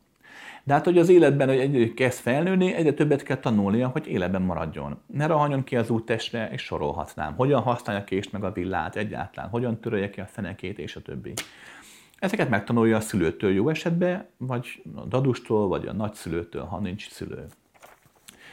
Lényeg, hogy kialakul maga a folyamat, hogy a tudást kívülről kapjuk. A túlélésünkre szükséges tudást kívülről kapjuk. És ez igaz. Mész az iskolába, ott ülsz a padba, megtanulsz írni, olvasni, középiskola, gimnázium, egyetem, ez valóban. Amire szükséged van, azt kívülről tanulod meg. És ez abszolút igazság. És amikor az ember befele fordul, és amikor már tényleg arról van szó, hogy a belső igazságot kellene megélnie, vagy más dimenziós igazságot, akkor is azt hisszük, mert nem ismerünk más utat, más módot, hogy ezt valakitől meg kell tudjuk. Ezért megyünk el a paphoz, leszünk vallásosak, keresünk tanítót, mestert, szakembert, sorolhatnám. Oké? Tehát ezért írogatnak az emberek, mert úgy gondolják, mert az a folyamat amúgy igazság, hogy majd tőlem kaphatnak olyan tudást, amit amúgy nem rendelkeznek. És én mindig elmondom, hogy ez egyrésztről igaz, másrésztről meg nem. Mert én nem azért válaszolok, hogy tudást adjak, mert annak semmi értelme, hiszen kaptál még egy marhaságot, hanem azért válaszolok, hogy a nézőpontodat te tud fejleszteni arra, amire szeretnéd, hogy fejlődjön. Okés? Jó magam is kértem már segítséget látónak, jósnak, magukat mondó emberektől. Persze nem kaptam csak tanácsot. Miért nem? Mert senki sem tud bizonyítani semmit. Csak jó a beszélőkéje, és jó neki átverni, úgy leszedni az embereket. Nem leszed lehúzni pénzzel. Szóval segítséget, tanácsot kaptam. Hát igen. Kétkező munkával nem menne nekik az élet. Ez nagy igazság, nagy igazság. Nem bántásra írom ezt, csak ezt értem, ezt tapasztaltam. Ha pedig felolvas levelet, kérlek, ezt ne tedd. Hát jókor írod, hogy ezt ne olvassam föl, amikor már felolvastam. Ezt írd az elejére, hogy ezt ne olvass föl, kérlek. Most már mindegy. Értem, mire gondolsz, egyetlen jós látnak se fogja sértésnek, vagy bántásnak venni. Mert ők is mindig ezt tudják mondani, hogy ők is ismernek ilyet. Ők nem ilyenek, de ők is ismernek ilyet, akiről te beszélsz, ne aggódj, megnyugszanak. Igaz, amit mondasz. És épp ezért mondom mindig, ami nem kézzelfogható, az számunkra az nem lehet igaz. Mert erre vagyunk ráhangolva az anyagra. Tehát amikor valaki látnak egy jós, azt mondja neked, hogy mi van a másik dimenzióban, vagy amit én magyarázok a halálról, hát az nem igazság. Annyi különbség van, hogy mindig elmondom, hogy ez nem biztos, hogy igazság, ezért ne úgy kezeld. Oké? Segítséget úgy neked nem fog tudni senki adni, ahogy szeretnéd. Tanácsokat tudnak adni. Rendben, ez a tanács lehet sokszor nagyon kézzelfogható, sokszor ködös, ilyen misztikus, de összességében az életet nem élheti senki sem helyetted. Az tény, hogy nagyon sok ilyen ember van, aki rájött arra, hogy pofázni könnyebb, mint szántani. Hát persze, ez nem most jöttek rá, erre sokkal régebben is. Van egy régi zsidó mondás, pofázni könnyű, mert lehet fekve is. Ez nagy igazság. De vannak azért páran, akik jó szándékúak, vagy vannak aki lehet, hogy nem látja az univerzum titkát, de sokkal jobb, hogy a jó beszélőkéjével, tehát sokkal többet adhat az embernek azzal, hogy ő beszél, mint sem azzal mondjuk, hogy közepes asztalos lenne, és minden negyedik szék, amit ő csinál, összetörik az alatt, aki ráül. Tehát igen, és hogyha sokan termelnek, akkor is nagyon jó, hogyha valaki nem termel, de sokat adhat a léleknek, mert akkor jobban fognak tudni termelni. A gond ugye az, hogy nálunk most lassan megfordul az arány, nagyon sokan hajlandók dolgozni, és nagyon sokan csak tanácsokat adnának. És ez így nem jó, persze. De amit te keresel, figyelj, hogy valaki az életedben úgymond olyan legyen tényleg, mint egy hiteles mester, az nem nagyon van, mert a te életedben te lehetsz a hiteles mester csak. Oké? Hát hogyne. Én nem tudok úgy segíteni, hogy írod a végén, nem tudok úgy segíteni, hogy ahogy gondolod, és épp ezért amúgy valószínű tudnék. Mert nem akarom, mert nincs bennem a szándék, nincs bennem az ego, nincs bennem semmi. Hogy így ilyen vezető tanító mester leszek, akihez eljárnak a tanítványokat, ülök a trónuson, és akkor gyógyítok meg, akkor segítem az életüket, tehát meg nem tudok így ilyen kéznél lévő zsebmester lenni, mert én nem erre figyelek. Oké. Igen, valószínűleg épp ezért lehetnék jó ebbe a fajta mestertitlusban, mert nincs bennem hatalomvágy. De pont ezért nem lettem ilyen mester, hogy ne is legyen. Oké. A hatalomvágy az én tudatosságommal nem lenne egy szerencsés kombináció. Kedves Krisz, édesanyám mártírként éli az életét, és legtöbbször szenvedést választja. Az egész családra, az egész világra ráterhel. Igyekszem figyelni, de sajnos nem mindig megy. Tudsz esetleg valami tanácsot adni? Amíg nem válok buddhává, emberként hogyan kezeljem ezt a negativitást, ami belőle áramlik? Hát, húzzál bele a buddhává válásba. Nem nagyon tudsz mit, hát anyukáddal szembe. Próbáld szeretni, szerintem az megy. Persze olyanokat fog beszólni, hogy leesne a traktorról, mert annyira megbánt vele. Sokszor nem is szándékosan teszi. Vagy amit te mondasz, hogy tényleg ez a negativitás mindig folyik belőle, semmi sem jó, semmi sem jó, semmi sem jó. Nem tudsz mit tenni ellene, ilyen. Szerintem ő egész életében ilyen volt. Hogy változtatsz meg egy 70 éves embert? Kezeled úgy, mint a gyerekedet. A gyerekekkel is nem embernek végtelen türelme tud lenni. Persze ott is néha elszakad a célnál, de sokára. Kezded úgy a gyereket. 2. Élvezd a vele töltött időt. Ne azt nézd, amikor éppen kihányja magából, ráfröcsögi a világra a szennyet. Ezzel a fajta szenvedéssel, és ez a minden rosszal, tehát mindent összeken a szenvedés szürkeségével. Ne erre figyelj, arra figyelj, mikor jó dolgok vannak, mikor 3 szót tudtok értelmesen váltani, mikor csak ott vagytok egy térben, mikor csak megfogd a kezét. Ne felejtsd el, hogy hamarosan ez nem lesz. Hát persze. Hamarosan 10-20, akárhány év nem lesz. Oké. Erre figyelj, egy fokkal könnyebb lesz. De amúgy, hogy lehetnénk folyamatosan higgadtak, semmi sem állandó. Még önmagaddal szemben sem tudsz folyamatosan nyugodt lenni, hát még anyukáddal szemben. Jó, figyelj a jó dolgokra, szeresd és kész. Kedves Krisztián, azt szeretném kérdezni, hogyan lehet fejleszteni a gyorsaságot a harcművészekben? Előre is köszönöm a választ. Hát ez egyrészt, van egy rossz hírem. Több rossz hírem is van. Egyrészt egy fajta születési adottság. Idegek érzékenysége, az érzékelés, egy adottság. Másrészt gyerekkortól, és ez tényleg gyerekkortól, tehát 2 éves kortól éri meg fejleszteni. Legalább 3. Az nagyon komoly helyeken egy jobb ilyen... Régen egy jobb ninja klánban, vagy régen egy komolyabb ilyen harcművész kolostorban, iskolában, a 2-3 éves gyerekeket már úgy játszottak velük, tehát nem karddal csapkodtak, de labdákat dobálgattak nekik, tehát fejlesztették a képességeket, reflexeiket, olyan fogocsákat játszottak velük, meg volt szabva, hogyan kell fogocskázni. Egy gyereket mindig 3-4-en kergettek, hogy jobban kelljen futnia, aztán váltották ezt. Tehát, hogy a képességüket, ezt a gyorságot fejleszték, mert a gyorság képesség a határai azok lerakódnak helyek közé gyermekkorban. Oké, most nekem jó hírek. De azért felőként is fejleszthető, csak a határokon belül fogsz maradni. De ez azért mondom, hogy jó hír, mert ha most ilyen gyors vagy, a határait feltétlenül ilyen gyorsak. Tehát ilyen gyors lehetnél. Sokkal-sokkal gyorsabb, mint amilyen most vagy. Lazaság, laza izomzat. Gyakorlat. A gátlások elengedése, feloldása. Csak a harcművészetben, az életben nem. Megér tanulni egyfajta energetikai dolgot is, egyfajta tai chi jellegű valamit, hogy ne csak fizikai testből dolgozz, illetve meg kell nézni a nagyon gyors embereket. Ugyanis, hogy fogalmazzak, egy boxolót, egy bárkit, egy harcművészt, akárkit, meg fogod látni, hogy nagyon speciális az a dolog, ahogy gyorsan ütnek. Mi csak azt látjuk, hogy villan a keze.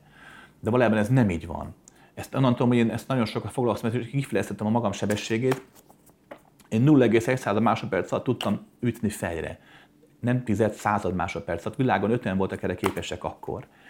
Onnantól, hogy lemértük el lézeres ízével. Hát nem is lehetett látni a kezemet.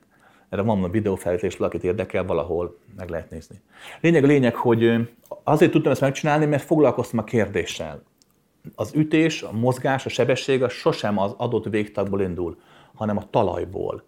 Nem a lábból, hanem a talajból. Meg kell tanulni azt, hogy az ütés előtt egyfajta a talajtól kapsz egy fröccsöt, és akkor úgy jön majd a láb, a sarok, a térd, a minden, a csípő, úgy adja tovább a folyamatot. Ez akkor is igaz, ha ugrasz, ha lépsz, ha ütsz, ha fogsz, mindig.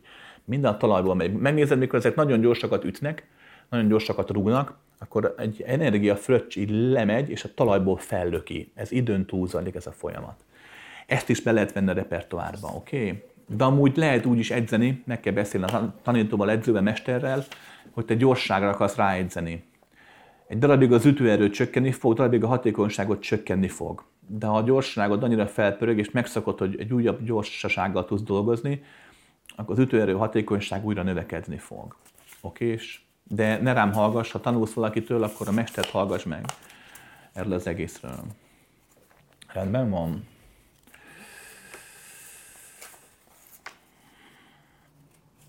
Erről beszéltünk. Kedves Krisztián, minap azon gondolkodtam, miért van az, hogy az ember egyik nyűgije véget ér, és rögtön utána jön a másik. Elmondjuk a fogfájás, jön a derékfájás, aztán nátha, aztán... Mintha mindig kéne lenni valami jó, valami rossznak is, hogy egyensúlyozza az életem jó oldalát is. Ez valami egyensúlyozás? Vagy csak öregszem? Hát inkább csak az utóbbi. A következőt vettem észre. Ugye a végtelenből összeáll a minden. Ez azért történhet meg, mert van lehetőség. Lehetőség. A lehetőségek az adott dimenziók, törvényeik szerint formálódnak. A Földön nem lehet egy olyan élet, mint egy olyan bolygón, ahol a gravitáció fele ekkora, és ahol víz helyett metán folyik a medrekben, és akkor metán szilikon alapú élőlények jönnek létre. A Földön ilyen nincs, nem lesz lehetőség. Tehát, De mégis az van, hogy az adott dimenziókban, rendszerekben a lehetőség megvan. Innentől fogva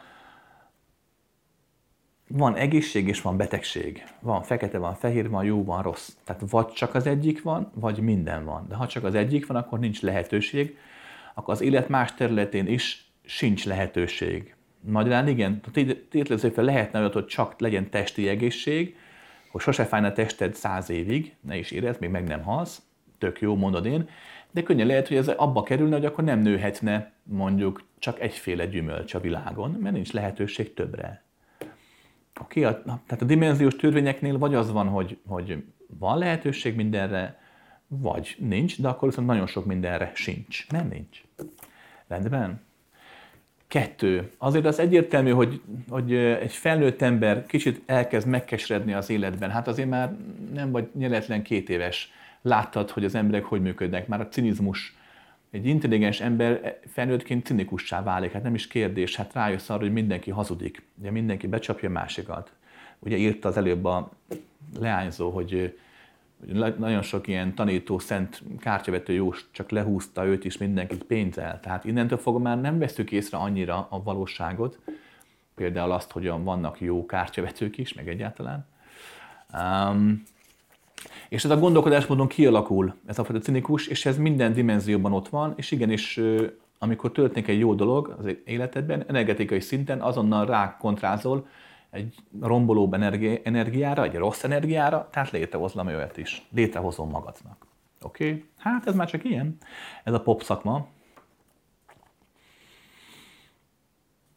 Erről is beszéltük, hú, nagyon jó voltam ma. Na, az utolsó kérdés, megtárgyaljuk fiatalok, jó? Szia, Krisz! Mit lehet tenni jelenleg egy jobb világ eljöveteléért? Egy emberi számít, vagy csak tömegessével lehet eredményes a dolog? Nagyon jó kérdés. Nincs rá válasz. Van, csak nincs. A következőt kell megérteni. A világ ugye 8,5 milliárd emberből áll. Tehát ilyen téren az, hogy a világ így nem létezik. 8,5 milliárd ember van. Oké? Ha ők összeállnak kisebb csoportokká, érdekcsoportokká, nemzetekké, családokká, cégekké, multikká, stb., akkor már vannak rendszerek benne. Család, nemzet, érdekszférák, stb. Abban a pillanatban ők már egymással elkezdenek harcolni. Miért? Mert élet, energia, tér, nyersanyag, ezáltal a jövő, ez mind-mind-mind korlátolt. A földbolygón korlátolt. Tehát elkezdnek egymással harcolni, érvényesítik az érdekeiket. Oké? És innentől fogva ez a folyamat zajlik. Római 2. A változáshoz kezdést, tehát mivel minden ember, tehát 8,5 milliárd ember van a világon, igenis arról van szó, hogy a változáshoz egy emberre van szükség. Mondjuk rád.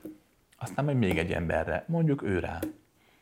Tehát hogy ne lenne elég? Egy ember nagyon fontos. Csak az a fontos, aztán még egy ember, majd még egy, majd még egy. Hát persze. Hogyne. Ne várd azt, hogy az ember más legyen, hogy majd jöjjön egy megváltó, egy messiás, aki majd megoldja. Ilyen még sosem volt, és soha nem is lesz. Messiások vannak, voltak és lesznek, most is van egy csomó, nem egy csomó, 2 tucat mondjuk, de a messiás nem azért van, hogy helyetted megtegyen bármit. Hát hogy? Tudom, szeretnénk ebbe hinni, komplet vallások épülnek erre, emberek milliárdjai hisznek abban, hogy majd valaki jön és majd megoldja, de nem fog jönni. De jön, mert itt van, csak nem úgy oldja meg, hogy te hinnéd. Hát hogyne. Oké? Tehát ne várd azt, hogy ez az ember más legyen. Római 3, legyél te, kezdjél változni. És erre fogod mondani, de egy ember kevés, hiszen azért tetted fel a kérdést, mert te is érzed, egy ember kevés. És ez így van. De a követőt vettem észre. Az emberek többsége a tömeg erejében hisz, a nagyságban hisz. És ez igaz. Nagy hadvezér, nagy izomzat, nagy tudás. Valóban ezek nagyon hatnak a dolgokra. De én úgy vettem észre, hogy a nagy hatások sok kicsiből állnak össze. Hogy igenis hiába vannak nagy hadseregek, nagyon erős emberek. Sokszor egy-egy apró, gyenge embernek a tette, a gondolata, az érzése el tudja dönteni a csatát. Oké? Ne add fel ezt a dolgot azért, mert kicsi vagyok, és mások meg nagyok, és sokan vannak. Római 4. Egyértelmű, hogy te is előbb-utóbb több leszel, többen lesznek, és abban a pillanatban rátok akarnak majd lépni. Rátok is fognak lépni, próbálnak eltaposni, ez mindig így volt, hiszen mondom, az érdekszférák ütköznek, és amikor te jobb világot akarsz, az sokaknak jobb világ lenne, de sokaknak meg nem. Mert aki a fegyverlobbiból él, az a világon az a nem tudom én kb. 60 millió ember, aki ebből milliárdos dollárban, annak nem jobb világ, amikor béke van, mert éhen hal. Aki az olajból él, annak nem jobb világ, az 500 millió ember kb. A világon, annyian élhetnek ezekben az olaj, a földgáz, a klasszikus energiahordozókból. Így nagyon jól élnek belőle, a gyerekeik iskolába járnak, szép ruhában, boldogak. Neki nem lesz jobb világ akkor, hogyha holnap után te tiszta energiaforrást teszel le az asztalra. Azonnal megölnek. Már előtte. Há, hogyne. A jobb fejek először meg akarnak vásárolni, a kevés jobb fejek azonnal megölnek. Tehát előbb-utóbb fel kell készülnöd arra, hogy harcolnod kell. Vagy úgy harcolsz, hogy szeretetben, békében, és hagyod, hogy elpusztítsanak, és akkor mártír leszel. Vagy úgy harcolsz, hogy rendesen harcolsz, nem feltétlen fegyverrel, de kiállsz magadért, kiállsz a dolgaidért. Római 4. Hosszú távon csak akkor lesz változás, hogyha a te változásod, a te tisztaságod, a barátoké, az embereké, a követőidé, az a tisztaság megfogan más emberekben is. Mert egyértelmű, hogy én, aki olajbáró vagyok, nem fogom sosem azt belátni, hogy mondjak le az olajról. Még akkor sem fölfogom, hogy oké, ne pusztítsuk le a bolygót, meg egyáltalán. Van egy tiszta energiaforrás, mondjak le a hatalomról, mondjak le a pénzemről, nem fogom belátni. De ha mégis belátom, akkor igazat fogok mondani, mikor azt mondom majd neked, hogy figyelj, én lemondanák róla, de pontosan tudom, hogy az nem fog lemondani róla. És én hiába engedek el mindent, és tisztább energiaforrást csináljunk mi így ketten, mert én is tiszta lélek vagyok, mint te, és ezt felfogom. Az a másik elveszi majd mindenemet, és pillanatokat megöl mindannyiunkat. És igaza lesz. Tehát magyarán csak úgy lesz itt változás, valódi változás, hogyha nem csak benned, nem csak kevesekben, nem csak egy-egy olajmágnásban, nem csak egy-egy nagy emberben fogam meg a belső változásra való állapot, hanem közel mindenkiben. És akkor sem lehet harc nélkül megúszni. Mert kevesekben nem fog. Gondolkodj egy picit. 1000 ember él a faluban. Ha 990 békés, és egy nem az, az egy nem békés, tönkreteszi az egész falut. Mert 999 nem beszél csúnyán, nem verekszik, nem önző, nem gonosz. Egy elég, ha ilyen. Hogy ő verekszik, kötekszik, és már vége. Vagy az van, hogy harcoltok, és ezt fogjátok, becsomagoljátok, és kidobjátok a másik falu határán, hogy szenvedjenek vele ők. Vagy az van, hogy egy gonosz fecske, és meghozza az éjszakát. Oké? Hogy a mondás kicsit átírja, mint íróember. Rendben? De ne szegje kedvedet mindaz, amit elmondtam, mert ne felejtsd el, nem az igazságot mondom, nem a valóságot, csak egy-egy vetületet tárok eléd. Amit te akarsz, hogy jobb legyen a világ, az egy belső folyamat. Ha benned ez ilyen erőteljesen megszületett, nem fogod tudni ezt magadban elnyomni. Vagy ha mégis sikerül, szenvedni fogsz az életedben, mint a kutya. Mint egy szenvedős kutya, a legtöbb kutya amúgy nem szenved, boldogok, pláne a mai világban. Sokszor jobban kajálnak, mint én. Hogyne. Meg több simogatást kapnak, mint mondjuk egy ember. Lényeg a lényeg, hogy ha változásban gondolkozol, jobb világot, akkor tedd, csináld a magad szintjén, a magad kis portáján, a magad lelkében.